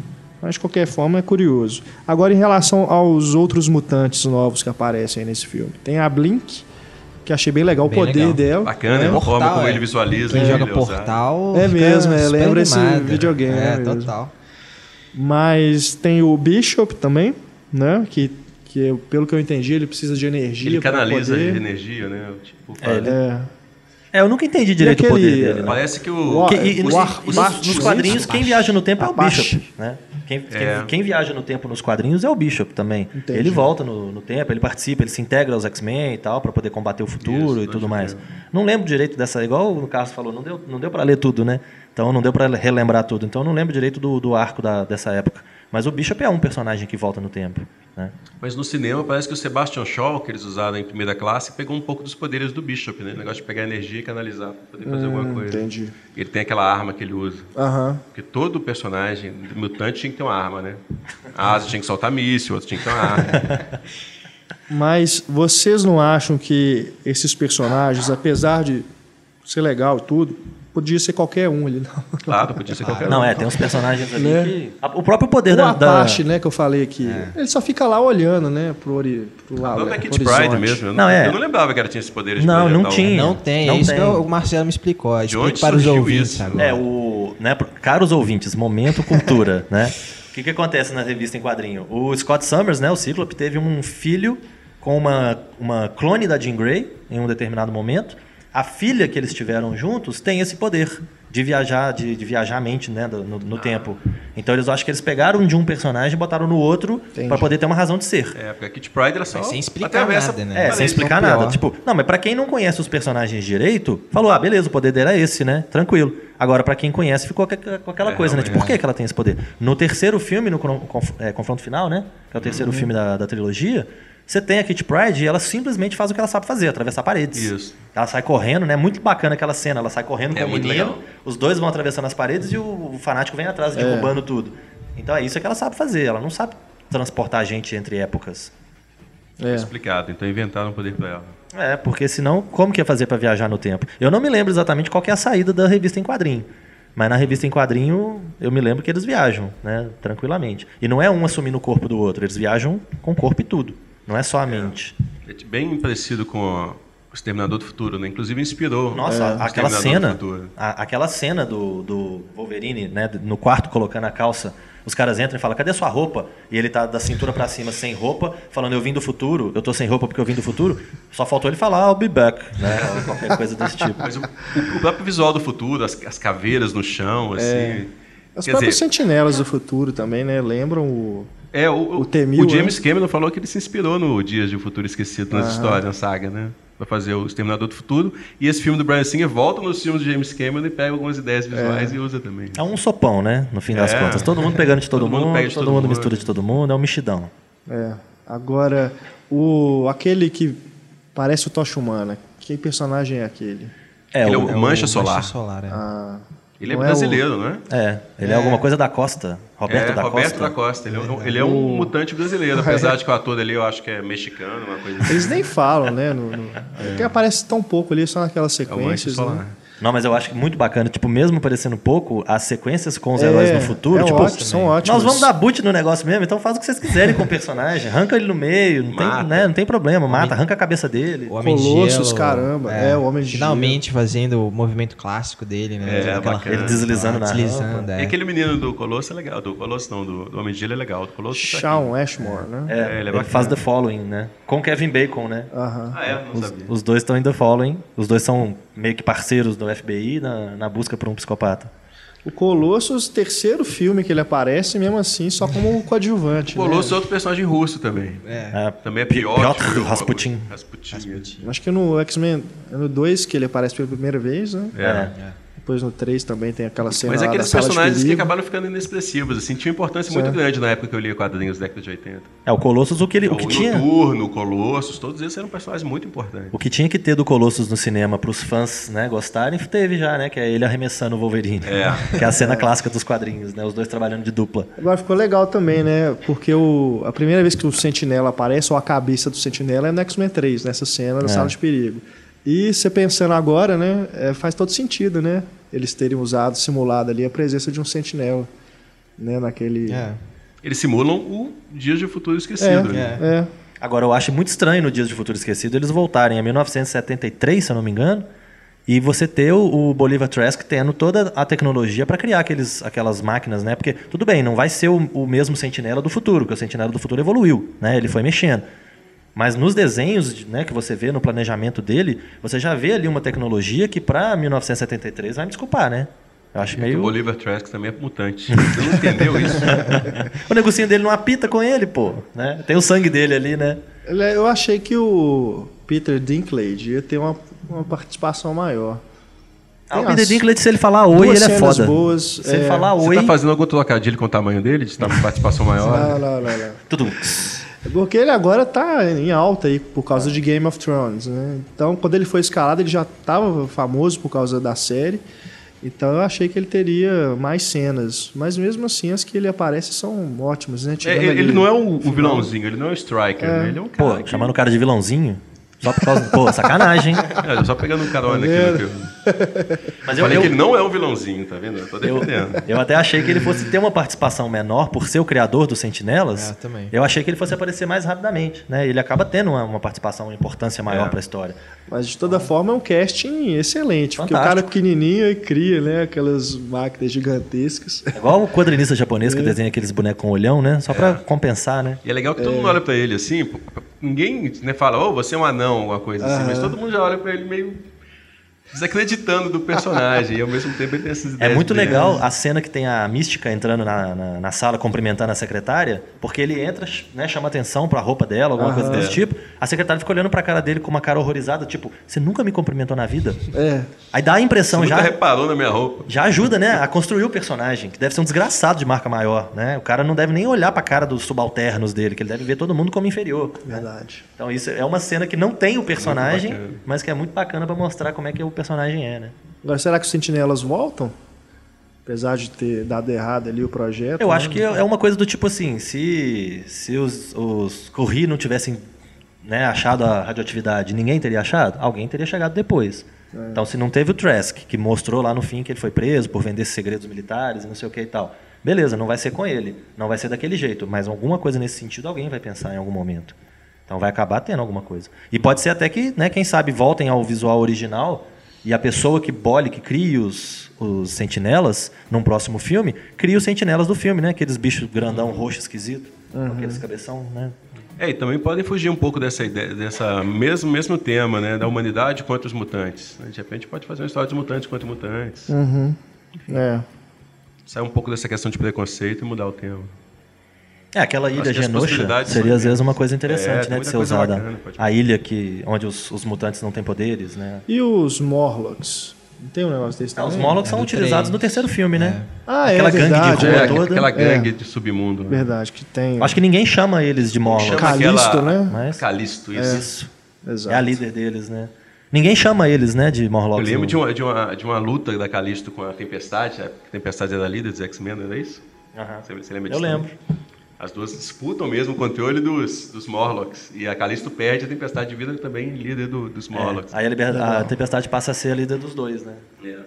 Apesar dos dois E a serem Tempestade tem um visual meio Mad Max, assim, né? Aquela coisa. bem Mad Moicano. Max. Podia- A versão mais velha da, da Tempestade, inclusive, podia ser a Tina Turner, né? Ia ser legal. É o David Bowie, né? ou, ou isso, né? Labirinto. É, aquele bicho estranho.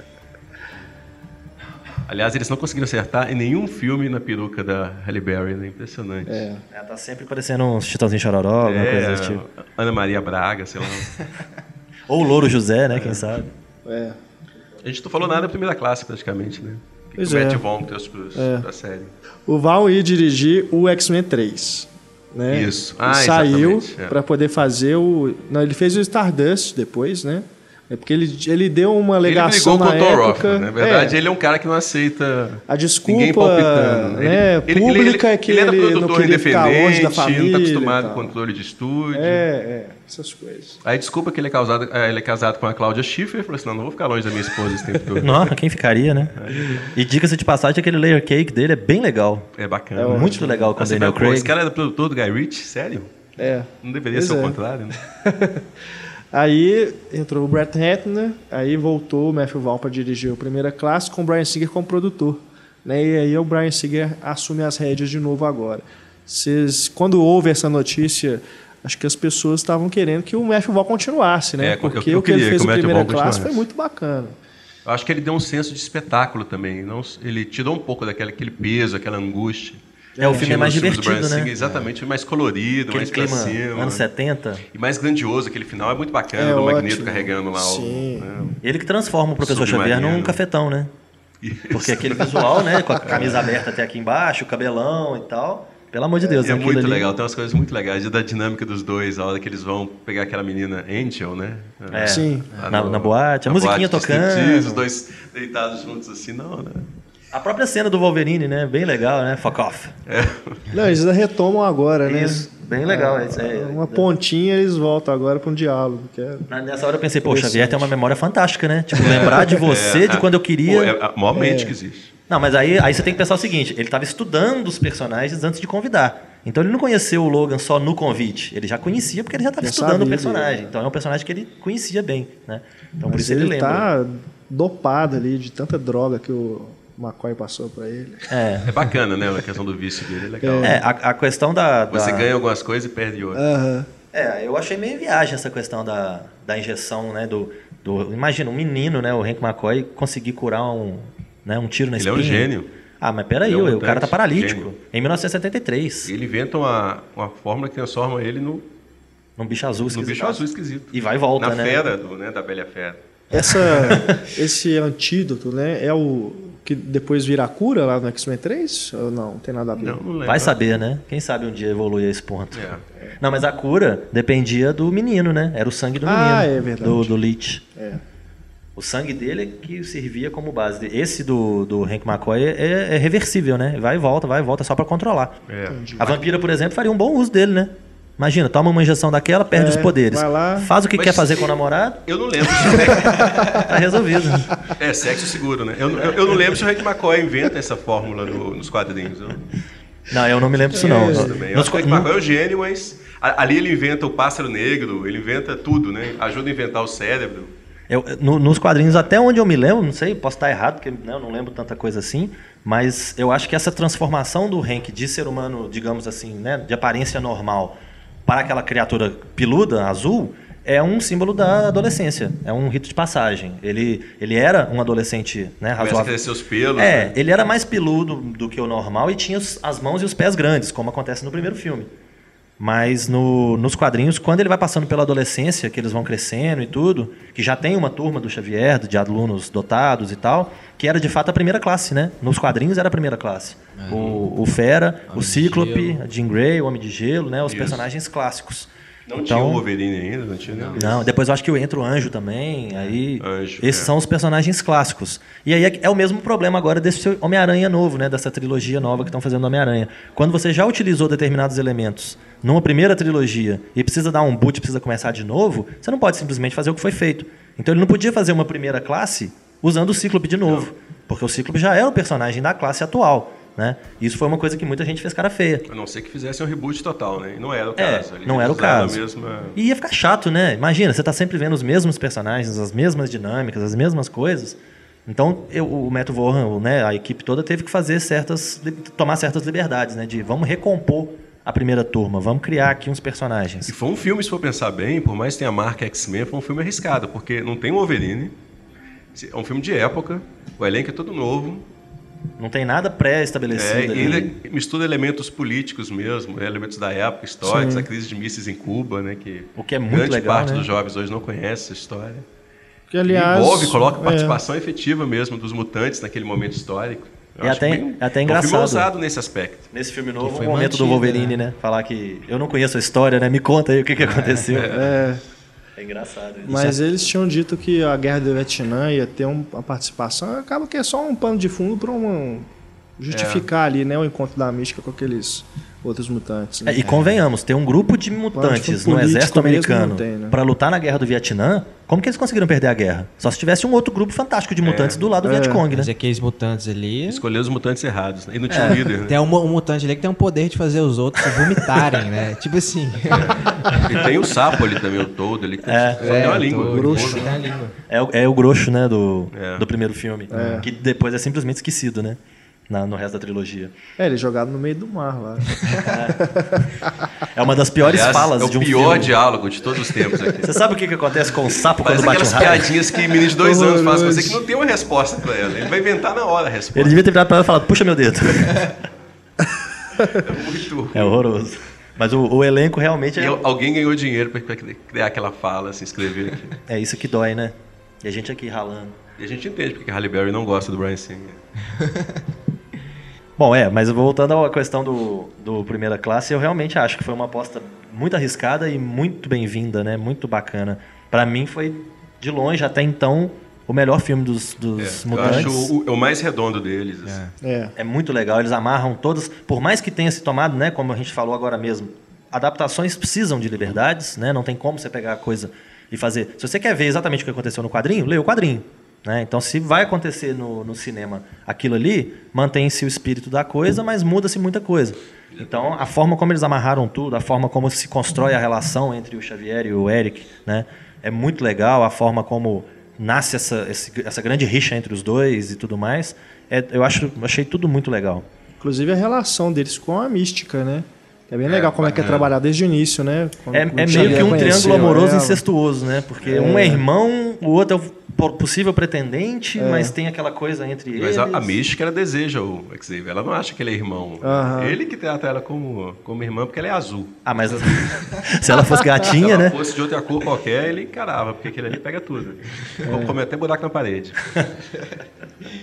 É, eu, eu acho que talvez por ela ter essa rejeição do Xavier, ela se joga no na contraparte, né? Que é o Eric, né? Então ela desenvolve essa coisa, essa relação. E o Eric sabe usar, né? Né? O cara é sedutor, né? Fala assim, não, eu gosto de você daquele jeito mesmo, assim, bem... Você é você, né? Do jeito que você é e tal. Que isso, você não precisa de Aquela maquiagem. cena que ela se transforma na Rebecca Holding é com o Xavier ou com o É Magneto? com o Magneto. Com o né? Magneto. Magneto, né? Que, que é ótimo também, É né? ótimo. que- É mais uma essas coisas que são bacanas na franquia, né? É. Os atores voltarem, né? Os mesmos atores, né? E eu, assim, eu prefiro a, é a, a Rebecca do que a Jennifer. Eu, é- faz mais meu tipo. Ah, sim. Ah, a Jennifer Também, mora em meu coração. Apesar de eu achar a Apesar Jennifer de que no filme novo a Jennifer linda, tá mais né? bonita. Parece que ela emagreceu, ela tá mais...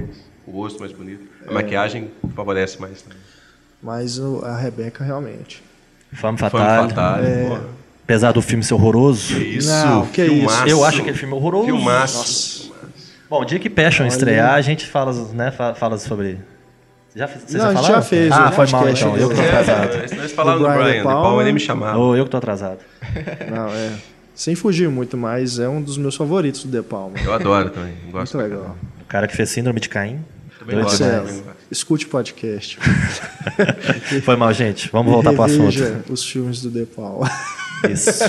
Falei isso. Isso é típico de quem leu Mutante na década de 90. Cresce assim. E Isso foi a vingança do tio. Mas voltando ao, né, ao First Class, eu acho que isso é, um- é o grande mérito desses dois novos filmes, né? Amarrar as pontas. Eu achei muito bacana. Tanto no Primeira Classe quanto. E colocar, Agora- né, abrir também o horizonte, assim, pô, você tem a história toda americana, ou uma história do mundo para colocar mutante. Tanto que vão voltar agora no Egito Antigo, né? Ou não. De repente é só essa cena também. É, vai, vai saber. Mas, Mas que tem- enfim, tem- as possibilidades são imensas. Vocês não tem que ficar sempre naquela mesma época, Tem aquele presente e futuro alternativo ali. Até o fato da Kate Pride né, ter ganhado agora, nesse mais novo, uma importância maior, é interessante porque tira o foco um pouco dos personagens tidos como os clássicos, pelo menos do cinema, né? já é mais interessante. Essa questão de focar na, na mística, que na trilogia original era simplesmente a coadjuvante do Magneto, né? é bacana também, então tira um pouco o foco dos, dos personagens clássicos. O, o carinha que foi, eu, eu acho até assim, foi meio que desperdiçado, mas também eu não sei se, não- como que daria para aproveitar melhor, que é o Alex Summers, o Destrutor, né? Que é aquele É menino que irmão do Ciclope. ele é o irmão do, do, do Scott mais velho, e Summers. também ele é um cara meio problemático. É, eu acho que seria às vezes um arco interessante a ser utilizado num filme, né? Às vezes a relação entre os dois ou qualquer coisa É. assim. Não sei ali cronologicamente, eu não parei para pensar exatamente nas épocas para saber se bateria, né? Um ser irmão do Ou outro, se como é que saltar mais 10 anos, igual saltou do, do, do primeira classe para esse, talvez seja meio complicado, né? Distância. É, eu não Porque pensa bem, ele já era moleque no primeira classe. A gente vê ele na- lutando ali no Vietnã, ele não tá tão mais velho assim, tá? Não. É, e no do Vol- Visualmente e deveria, no- né? Deveria ser 10 anos mais velho. No filme do Wolverine, ele é, ele é o, o Scott é criança, né? É, é, O menininho de putz, óculos. Tem que ignorar aquilo. ali. É, se eles forem Aquilo ali amarrar dá, dá um tudo, nó né? na, na mente mesmo. Se for pra amarrar tudo, eles vão ter que levar isso em consideração, né? que tem a, o Scott, A tem... Emma Frost é irmã da, da Raposa de Prata, não é isso? No filme do Wolverine. É, são basicamente a mesma coisa ali, né? Ela parece ter um sorma em diamante lá. É. É, não tem estranho. É, mas eu acho que o, o Alex Summers podia ser um personagem melhor explorado, né? O filme novo, então, o Apocalipse, vai ser só com o elenco antigo. Não vai aparecer o pessoal da velha guarda. É, não. pelo menos ele falou que o, o foco vai ser realmente o, o elenco do primeira classe, né? Mas o Wolverine pode Então, aparecer, né? então Mas- a, a Kit Pride não deve aparecer. Não. Ela não era nascida ainda, Não né? era nascida ainda pelo... Eu espero que ele nos surpreenda, né? E, e, pô, mude A as vampira não deve coisas, né? aparecer. Bob Drake, esse pessoal Também mais não. novinho, né? A vampira máximo, quase não aparece nesse, né? Scott agora. Summers novinho, Jim Grey novinho. assim. É. É, nesse filme, no, no Dias de, de um Futuro Esquecido, na hora que os dois estão quebrando o pau dentro do avião, logo no começo do filme, que um fica jogando na cara do outro o que, que o outro deixou de fazer e tal, o Magneto começa a gritar o nome das pessoas que ele perdeu, né? Que o Xavier não ajudou, não fez nada. No meio dos nomes ele fala Banshee, por exemplo. É, o- verdade. O Banshee morreu, né, parece, né? Que é um- Ele é um personagem é. bacana no primeiro filme, né? É, ele é... É, porque naquele lugar que o capacete dele tá guardado tem o, a roupa, né, do Banshee. Ah, eu não reparei. Tá quebrado. É, mostra Ah. todo E mundo, a asa, os né? restos de cada um. É, as A asas asa daquela da- menina. Eu não reparei, É. porque no- nos quadrinhos o Banshee é irmão da... Se se eu não me engano, ele é irmão da Moira McTarget, É. que é a personagem da Rose Byrne. Ele é Sean primeiro filme. McTaggart, É. é o nome dele. E ela tem um caso com o Xavier. Então o Xavier trata ele como filho, né? Porque é como se fosse o. né? E é um personagem da minha época também. E é um personagem muito Banshee, bacana, muito né? bacana. Aquela questão do sonar dele, É. dele conseguir voar, né? É. Se, se controlando, né? É. Com, com o raio saindo da boca dele, que é a coisa saindo da boca dele. É, as cenas que tem no primeira classe com ele são bem legais. Eu acho que se tivesse um, um próximo filme que fosse seguir de onde o Primeira Classe parou, ele poderia ignorar esse Dias de Futuro Esquecido, porque né, dá- vai dando saltos no tempo, não sei. Talvez ele pudesse seguir dali. Porque aquele problema ali foi resolvido, o Wolverine não sabe de nada. Inocente. Porque o Wolverine, né? Desculpa, eu não resisti. Saiu sem querer. Mas o Wolverine não sabe de nada, porque quem fez tudo aquilo foi o Wolverine velho, né? A partir do momento que o Wolverine velho volta para o tempo que, é, que dele é presente, que é o futuro, né? Aham. Complexo isso, né? Mas o Wolverine que tá dentro do lago lá, que levanta, é o Não, Wolverine que não sabe de nada. Perdeu alguns dias, né? É o Wolverine Tomou bobão, uns né? LSD a mais ali. Exato, tomou um ácido, igual o Xavier fala pra ele, né? Então, é o Wolverine bobão. Então, ninguém ali sabe o que, que aconteceu O Wolverine direito. vai ser sempre bobão, cara. Na Não, série depois de cinema, depois ele é de velho, bobão, ele, é, ele é professor, pô. Né? Tem que respeitar o cara. Você vê que o nível da educação hoje em dia. Mas o Singer disse que tá querendo reesca- re- reescalar esses personagens, inclusive o Noturno e o Gambit, que já escalou, né? Não, mas Channing Tatum? Channing Tatum. Caramba, né? Channing Tatum realmente. Disse que o Noturno também. Eu, eu acho engraçado quando eles escolhem um é ator, usar. né? Ah, nós vamos, temos um ator pro personagem, não tem roteiro, não tem diretor, É. não sabe nem se o diretor vai querer aquele cara, mas já tem um ator. E O o, Noturno, qual que é a relação familiar dele? ele é filho da Mística. Filho da Mística. É. Aí já... É, eu nunca vi falar do pai dele, não. Pelo menos eu não me lembro. Mas é o, não é o Aziz, não, o né? filme dá a entender, né? Porque você tem aquela figura lá que, que né, estoura, É que deixa o mesmo de poder, né? enxofre Eu e não, tal. eu não, não recordo daquele personagem. É, sabe? eu acho que aquele personagem foi inventado ali. Não- eu não me lembro de ter visto ele em nenhum Ficou outro bacana lugar, visualmente, né? O Jason Essas Fleming, coisas É, acabam que eles mudam pro filme, né? Vão seguir a risca, não. É, eu não sabia o que esperar direito pra esse filme novo. E o que que vocês acham do, do, do Wolverine, do James Mangold? Acho ok, eu não acho ele tão, tão, tão superior assim ao Origens, não. Ah, eu acho. Eu acho É, ele bem eu acho superior. que, como cinema, eu É acho melhor, também. mas não acho, Eu acho assim, que essa ele- coisa toda. Ele tem aquele clima de filme do Nem chega década de perto 80, dos filmes tipo dos X-Men, que é- nem chega perto. um clima meio de porrada, de submundo e tal, que você passa metade do filme assim, ah, nem- ninguém aí deve ter superpoder, não, né? É, é, até distou um pouco do final, né? Do filme, É, do clímax. aí no final vira história em quadrinho puro e, né, e simples. Até o final é uma coisa que é um momento que não, não é muito legal. Eu gosto, assim, do. Eu vi a versão só. Eu não vi no cinema, eu vi, eu vi em Blu-ray depois, versão estendida também. Entendi. Eu não sei se as cenas que eu mais gostei tem no filme. né, Que desenvolve mais a relação dele com a, com a Mariko. Uhum. Aquele tempo que eles ficam. Né, que eles fogem. Acho, que, acho pô, fiquei surpreso o tempo que eles tomam para poder desenvolver isso. Entendi. Não fica só ação o tempo todo, porrada o tempo todo. Eu, eu acho que como adaptação dos quadrinhos podia ter sido muito melhor, né? Ele podia ter desenvolvido tipo a história Uhum. do, do Samurai de Prata de ser o irmão dela, que ser um história é mutante e tudo, boa. né? Essa história, essa saga do Japão, acho que se eu não me engano é eu Wolverine, né, que E o chama. Wolverine. que é bem, bem legal. Eles acabam tom- tomando uma série de liberdades que Tomam. né, não precisava, e, e- e assim, não é questão de que não precisava ou tinha que ser mais fiel. Não foram liberdades bem tomadas, né? Eu acho que o final do, do Wolverine deixa a desejar e não é condizente com o resto do filme. Eu não Concordo. gosto nada daquilo. O cara tá é. dentro da armadura lá. e se- Mas até aquela cena ali. Até então, tipo, era o cara que era amigo dele, aí revela que na verdade ele tava. É, eu Eu acho gosto que o- dessas coisas. O resto do filme, a, a sacada, do, por exemplo, do Magneto no começo dos X-Men tortando o portão na guerra, é a sacada do Logan com o cara no, É. no fosso protegendo É, o cara. é. É. uma coisa muito legal e que, que acrescenta Legal. pro Da personagem. É, isso é, isso é bom. Aliás, uma coisa que eu gosto no, no Origins, que é aquele, aquela, cena, aquela sequência dos créditos, mostrando eles passando através de várias É. guerras. Sim, Sim, sim. Resume É bem bem, assim, a história É. dos dois. Eu, eu acho que podia ter. O problema é que tem essa questão dos direitos, né? Mas num filme ou no outro, podia ter em algum momento uma cena do Logan lutando do lado do Capitão América, né? Na Oh, Segunda Guerra. Ia ser bacana. demais. Colocar um cara lourinho É. com escudo, né? Não precisa chamar ele de Capitão América. Porque não pode ter os direitos, né? mas tem os dois ali. E o lutando. escudo é de Adamantium também, né? É, exato, né? Faz Então. sentido. e eles não podem usar o nome Adamantium. É, alguma liga. Mas tem aquela cena que ele ele ele corta, né, Pra tirar. Coração. Tirar É. aquele bicho infectado É. lá. Feio, né? Pois é. Irregular. Também aquela cena do trem. Terrível. Lutando em A cima do trem. trem? Trem bala ainda. por Ah, eu acho legal aqui, eu gostei. É, eu acho assim, não, não sei fisicamente como é que seria, né? É. Mas não me preocupou muito na hora, não. pulando do- fica pulando quando passa aqueles sinais lá, sei lá. Ah, eu achei bacana. Eu acho que o problema é o que o Carlos falou mesmo. Não, não é um personagem que, que consegue sustentar uma história. Dois filmes assim, sozinho, É, só vi, sobre ele. assim, claro que tem Arma X, que é uma grande revista em quadrinhos, tem essa saga no Japão dele, mas É. a, a revista solo do Wolverine nunca foi uma grande revista Pois solo. é. Porque realmente o personagem, ele é sempre aquele cara, ah, é o cara bruto, que chega solitário, que chega na cidade, desce o cacete nos vilões todos, depois continua sozinho, que ele não pode casar com ninguém, não pode, né? Pô, mas quantos filmes o Clint Eastwood fez assim e teve Sim, sucesso? mas não faz sucesso, mas é- é- não foge muito desse, dessa história. Eu gosto? Você do pega, por Wolverine. exemplo, os Dirt Harry. Eu adoro os Dirt Harry, mas é sempre a mesma história. É. É. Wolverine, gente- você vai querer sempre ver a mesma coisa? Se quiser sempre a mesma coisa, beleza. Mas... Pega o mesmo filme e assiste de novo, né? É. Mas, o- o- não, eu acho até legal, mas o problema é que o público hoje sempre quer ver uma coisa diferente. Ele faz uma coisa mais grandiosa ainda. Não, Ele é não quer ver realmente ele bom sempre com- fazendo a mesma coisa. É, ele é realmente bom assim como coadjuvante mesmo. É. Quando interação até com outros heróis, Capitão América, Hulk, que Isso, com certeza. fantásticos. Ele é bom nos joguinhos de luta. Porque dá, dá mais. é, não é tão fácil assim. Porque os outros têm aqueles poderes, né? Você dá o combo assim, e aí você mata o adversário rápido. É, O- ele é pequeno, O ágil. Wolverine não solta magia nem nada.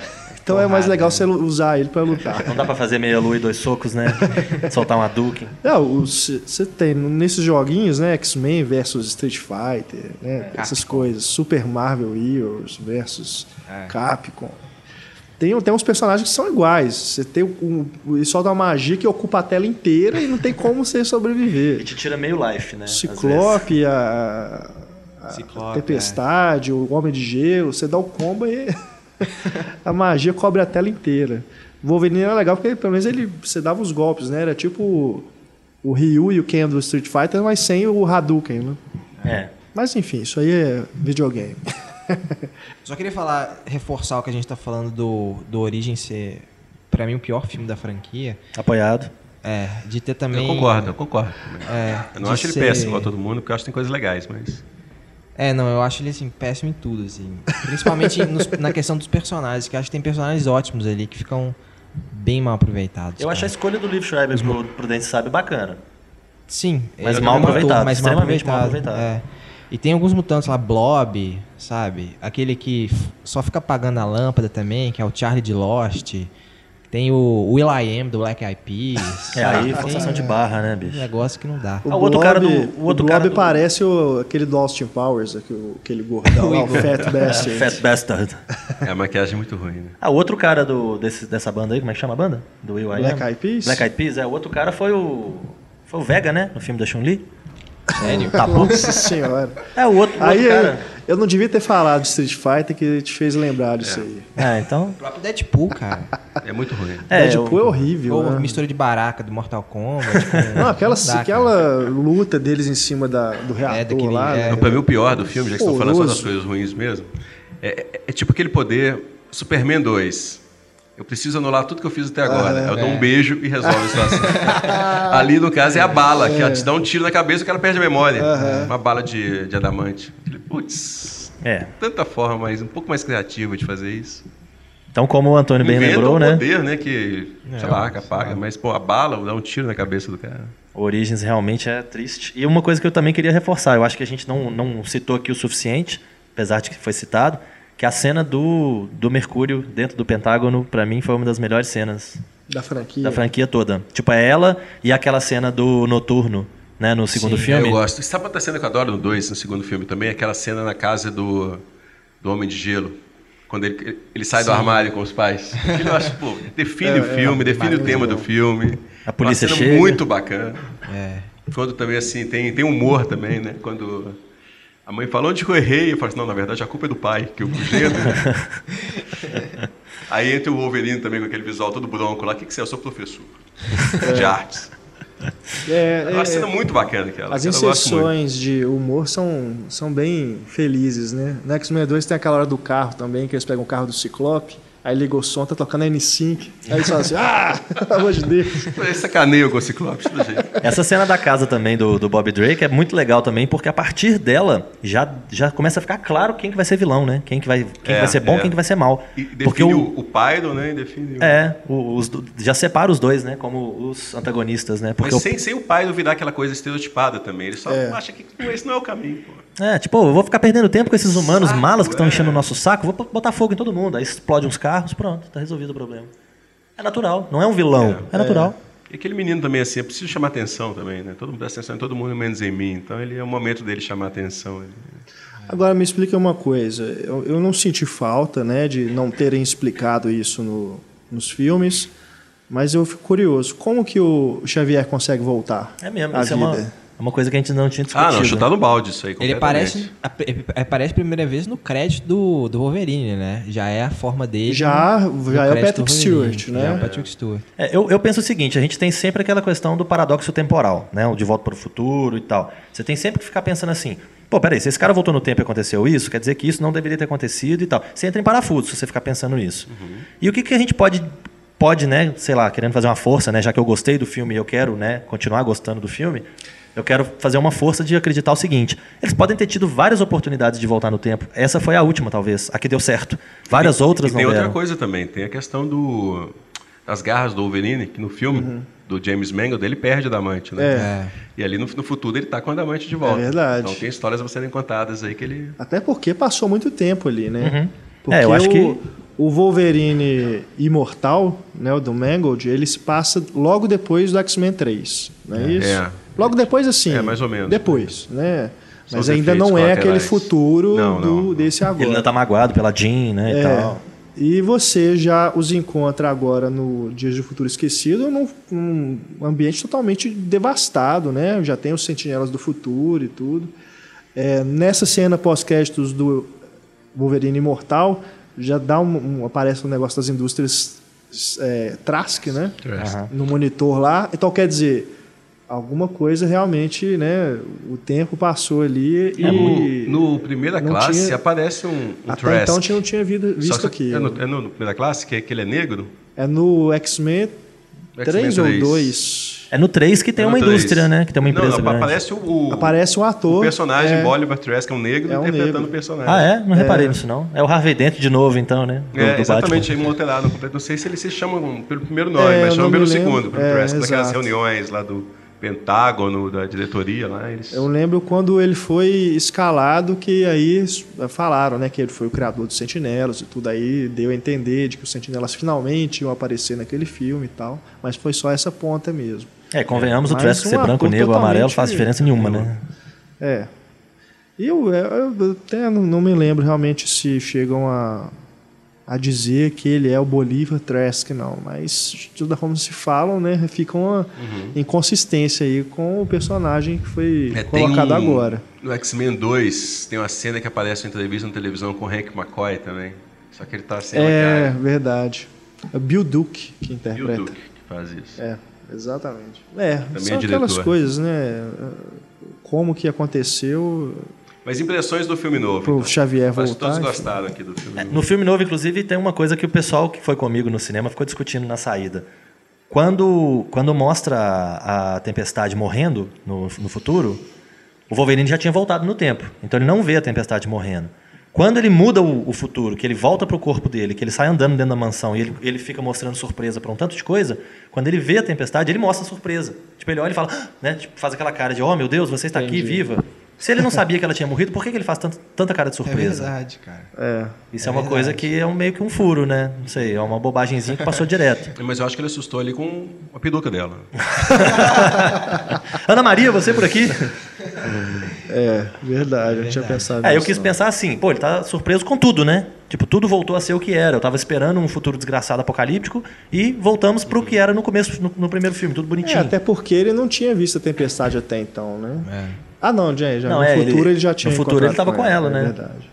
Então, isso é uma coisa que não fez muito sentido, né? Mas É, faz parte. Essas inconsistências. Mas de uma forma geral, muito bom, muito bacana, desenvolveu muito bem os personagens, amarrou muita Tem ponta, umas cenas muito bacanas, muito bem construídas. deu brecha pra, né, pra mais coisa. Eu achei que ficou muito eu acho legal. que é legal que eles também eh, têm a parceria do Charles Xavier com o Magneto, mas ele não trai a natureza de nenhum dos dois personagens. Isso. O Magneto não fica bonzinho, arrependido. É. Não, ele tem a agenda dele, ele faz do jeito que ele quer. É, Quando- quando é ele tem a bacana. oportunidade, ele vai lá e ele quer se nem mostra. saber, fala assim, não, pô, respeito você aí, né, Charles Uhum. Xavier, você é meu amigo, mas você tá errado. Deixa eu matar quem eu quiser. Vai né, morrer pra lá. Eu também tive uma impressão muito boa. Assim, a gente acabou de ver o filme, né? É bom se você dá um tempo. É, poder- e eu assisti em 3D também. Não assistam É. o filme em 3D, que é 3D Desnecessário. convertido. Me atrapalhou bastante. Eu Não gostaria de ver o filme de novo, poder perceber melhor com a construção visual, as, né, as ideias visuais, a própria estética do filme, que eu acho que ficou comprometida pelo 3D. É. É, eu não vi 3D. Mas Sorte, a, né? a sensação, assim, foi, para mim, foi tão boa quanto depois que eu vi o X-Men 2 e o X-Men Primeira Classe, que são os que eu mais gosto. Não- Foi bem melhor do que depois Com que, certeza, que o X-Men melhores. 3 e o, até mesmo o primeiro que eu gosto, mas não é aquela coisa assim. né? Acho que o, o primeiro ele causou um impacto maior justamente por ser o primeiro. É, e o primeiro a gente assiste já fazendo um tanto de concessão, né? Porque É. sabe que eles tiveram que fazer concessões, então a gente já sabe que tem que dar alguns descontos ali. Mas eu gosto muito do filme, independente disso, eu acho Sim. um filme muito bacana mesmo. É. Resiste muito a a uma revisão. É. Estabeleceu você, várias, várias estratégias mesmo dos demais filmes de heróis que se seguiram, né? Uhum, Acho que o Brian Singer tem uma importância muito grande aí no, nesse universo de verdade. super-heróis que existe no cinema hoje. E foi, um, eu não sei, eu- pra mim foi uma decepção o Superman, o retorno. Ah, eu gosto também. Porque eu esperava, assim, muito, por- justamente porque o É, Singer foi pois é. Não, contratado. Realmente eu acho que tem muitos né? problemas. Ele foi tirado tem- da- do X-Men, ele ia fazer o X-Men 3, foi tirado pra poder fazer o Superman, e era um, um filme que eu tava doido pra ver, um novo filme do Superman. É, eu também. Levou o James Marsden com ele. Fiquei, é, E o James Marsden faz um personagem muito bacana e faz bem no, no Superman. Não sei se vocês gostam, É. mas eu acho que ele. É, eu gosto. ele é um contraponto legal. Você, você entende ele né? Ele não é um personagem. Aham. Ah, ele é só uma, uma, uma molação. Não, ele é um cara realmente legal. É, se vocês quiserem escutar sobre o Superman, escutem o podcast que fizemos com o Carlos, inclusive. A gente fala sobre o Superman o Retorno bastante. Eu me lembro daquele fatídico sábado que eu não consegui sair em tempo. É mesmo, o Marcelo viria, né? E acabou que não deu tempo. Mas, Mas eu tô no do Batman, tá de boa.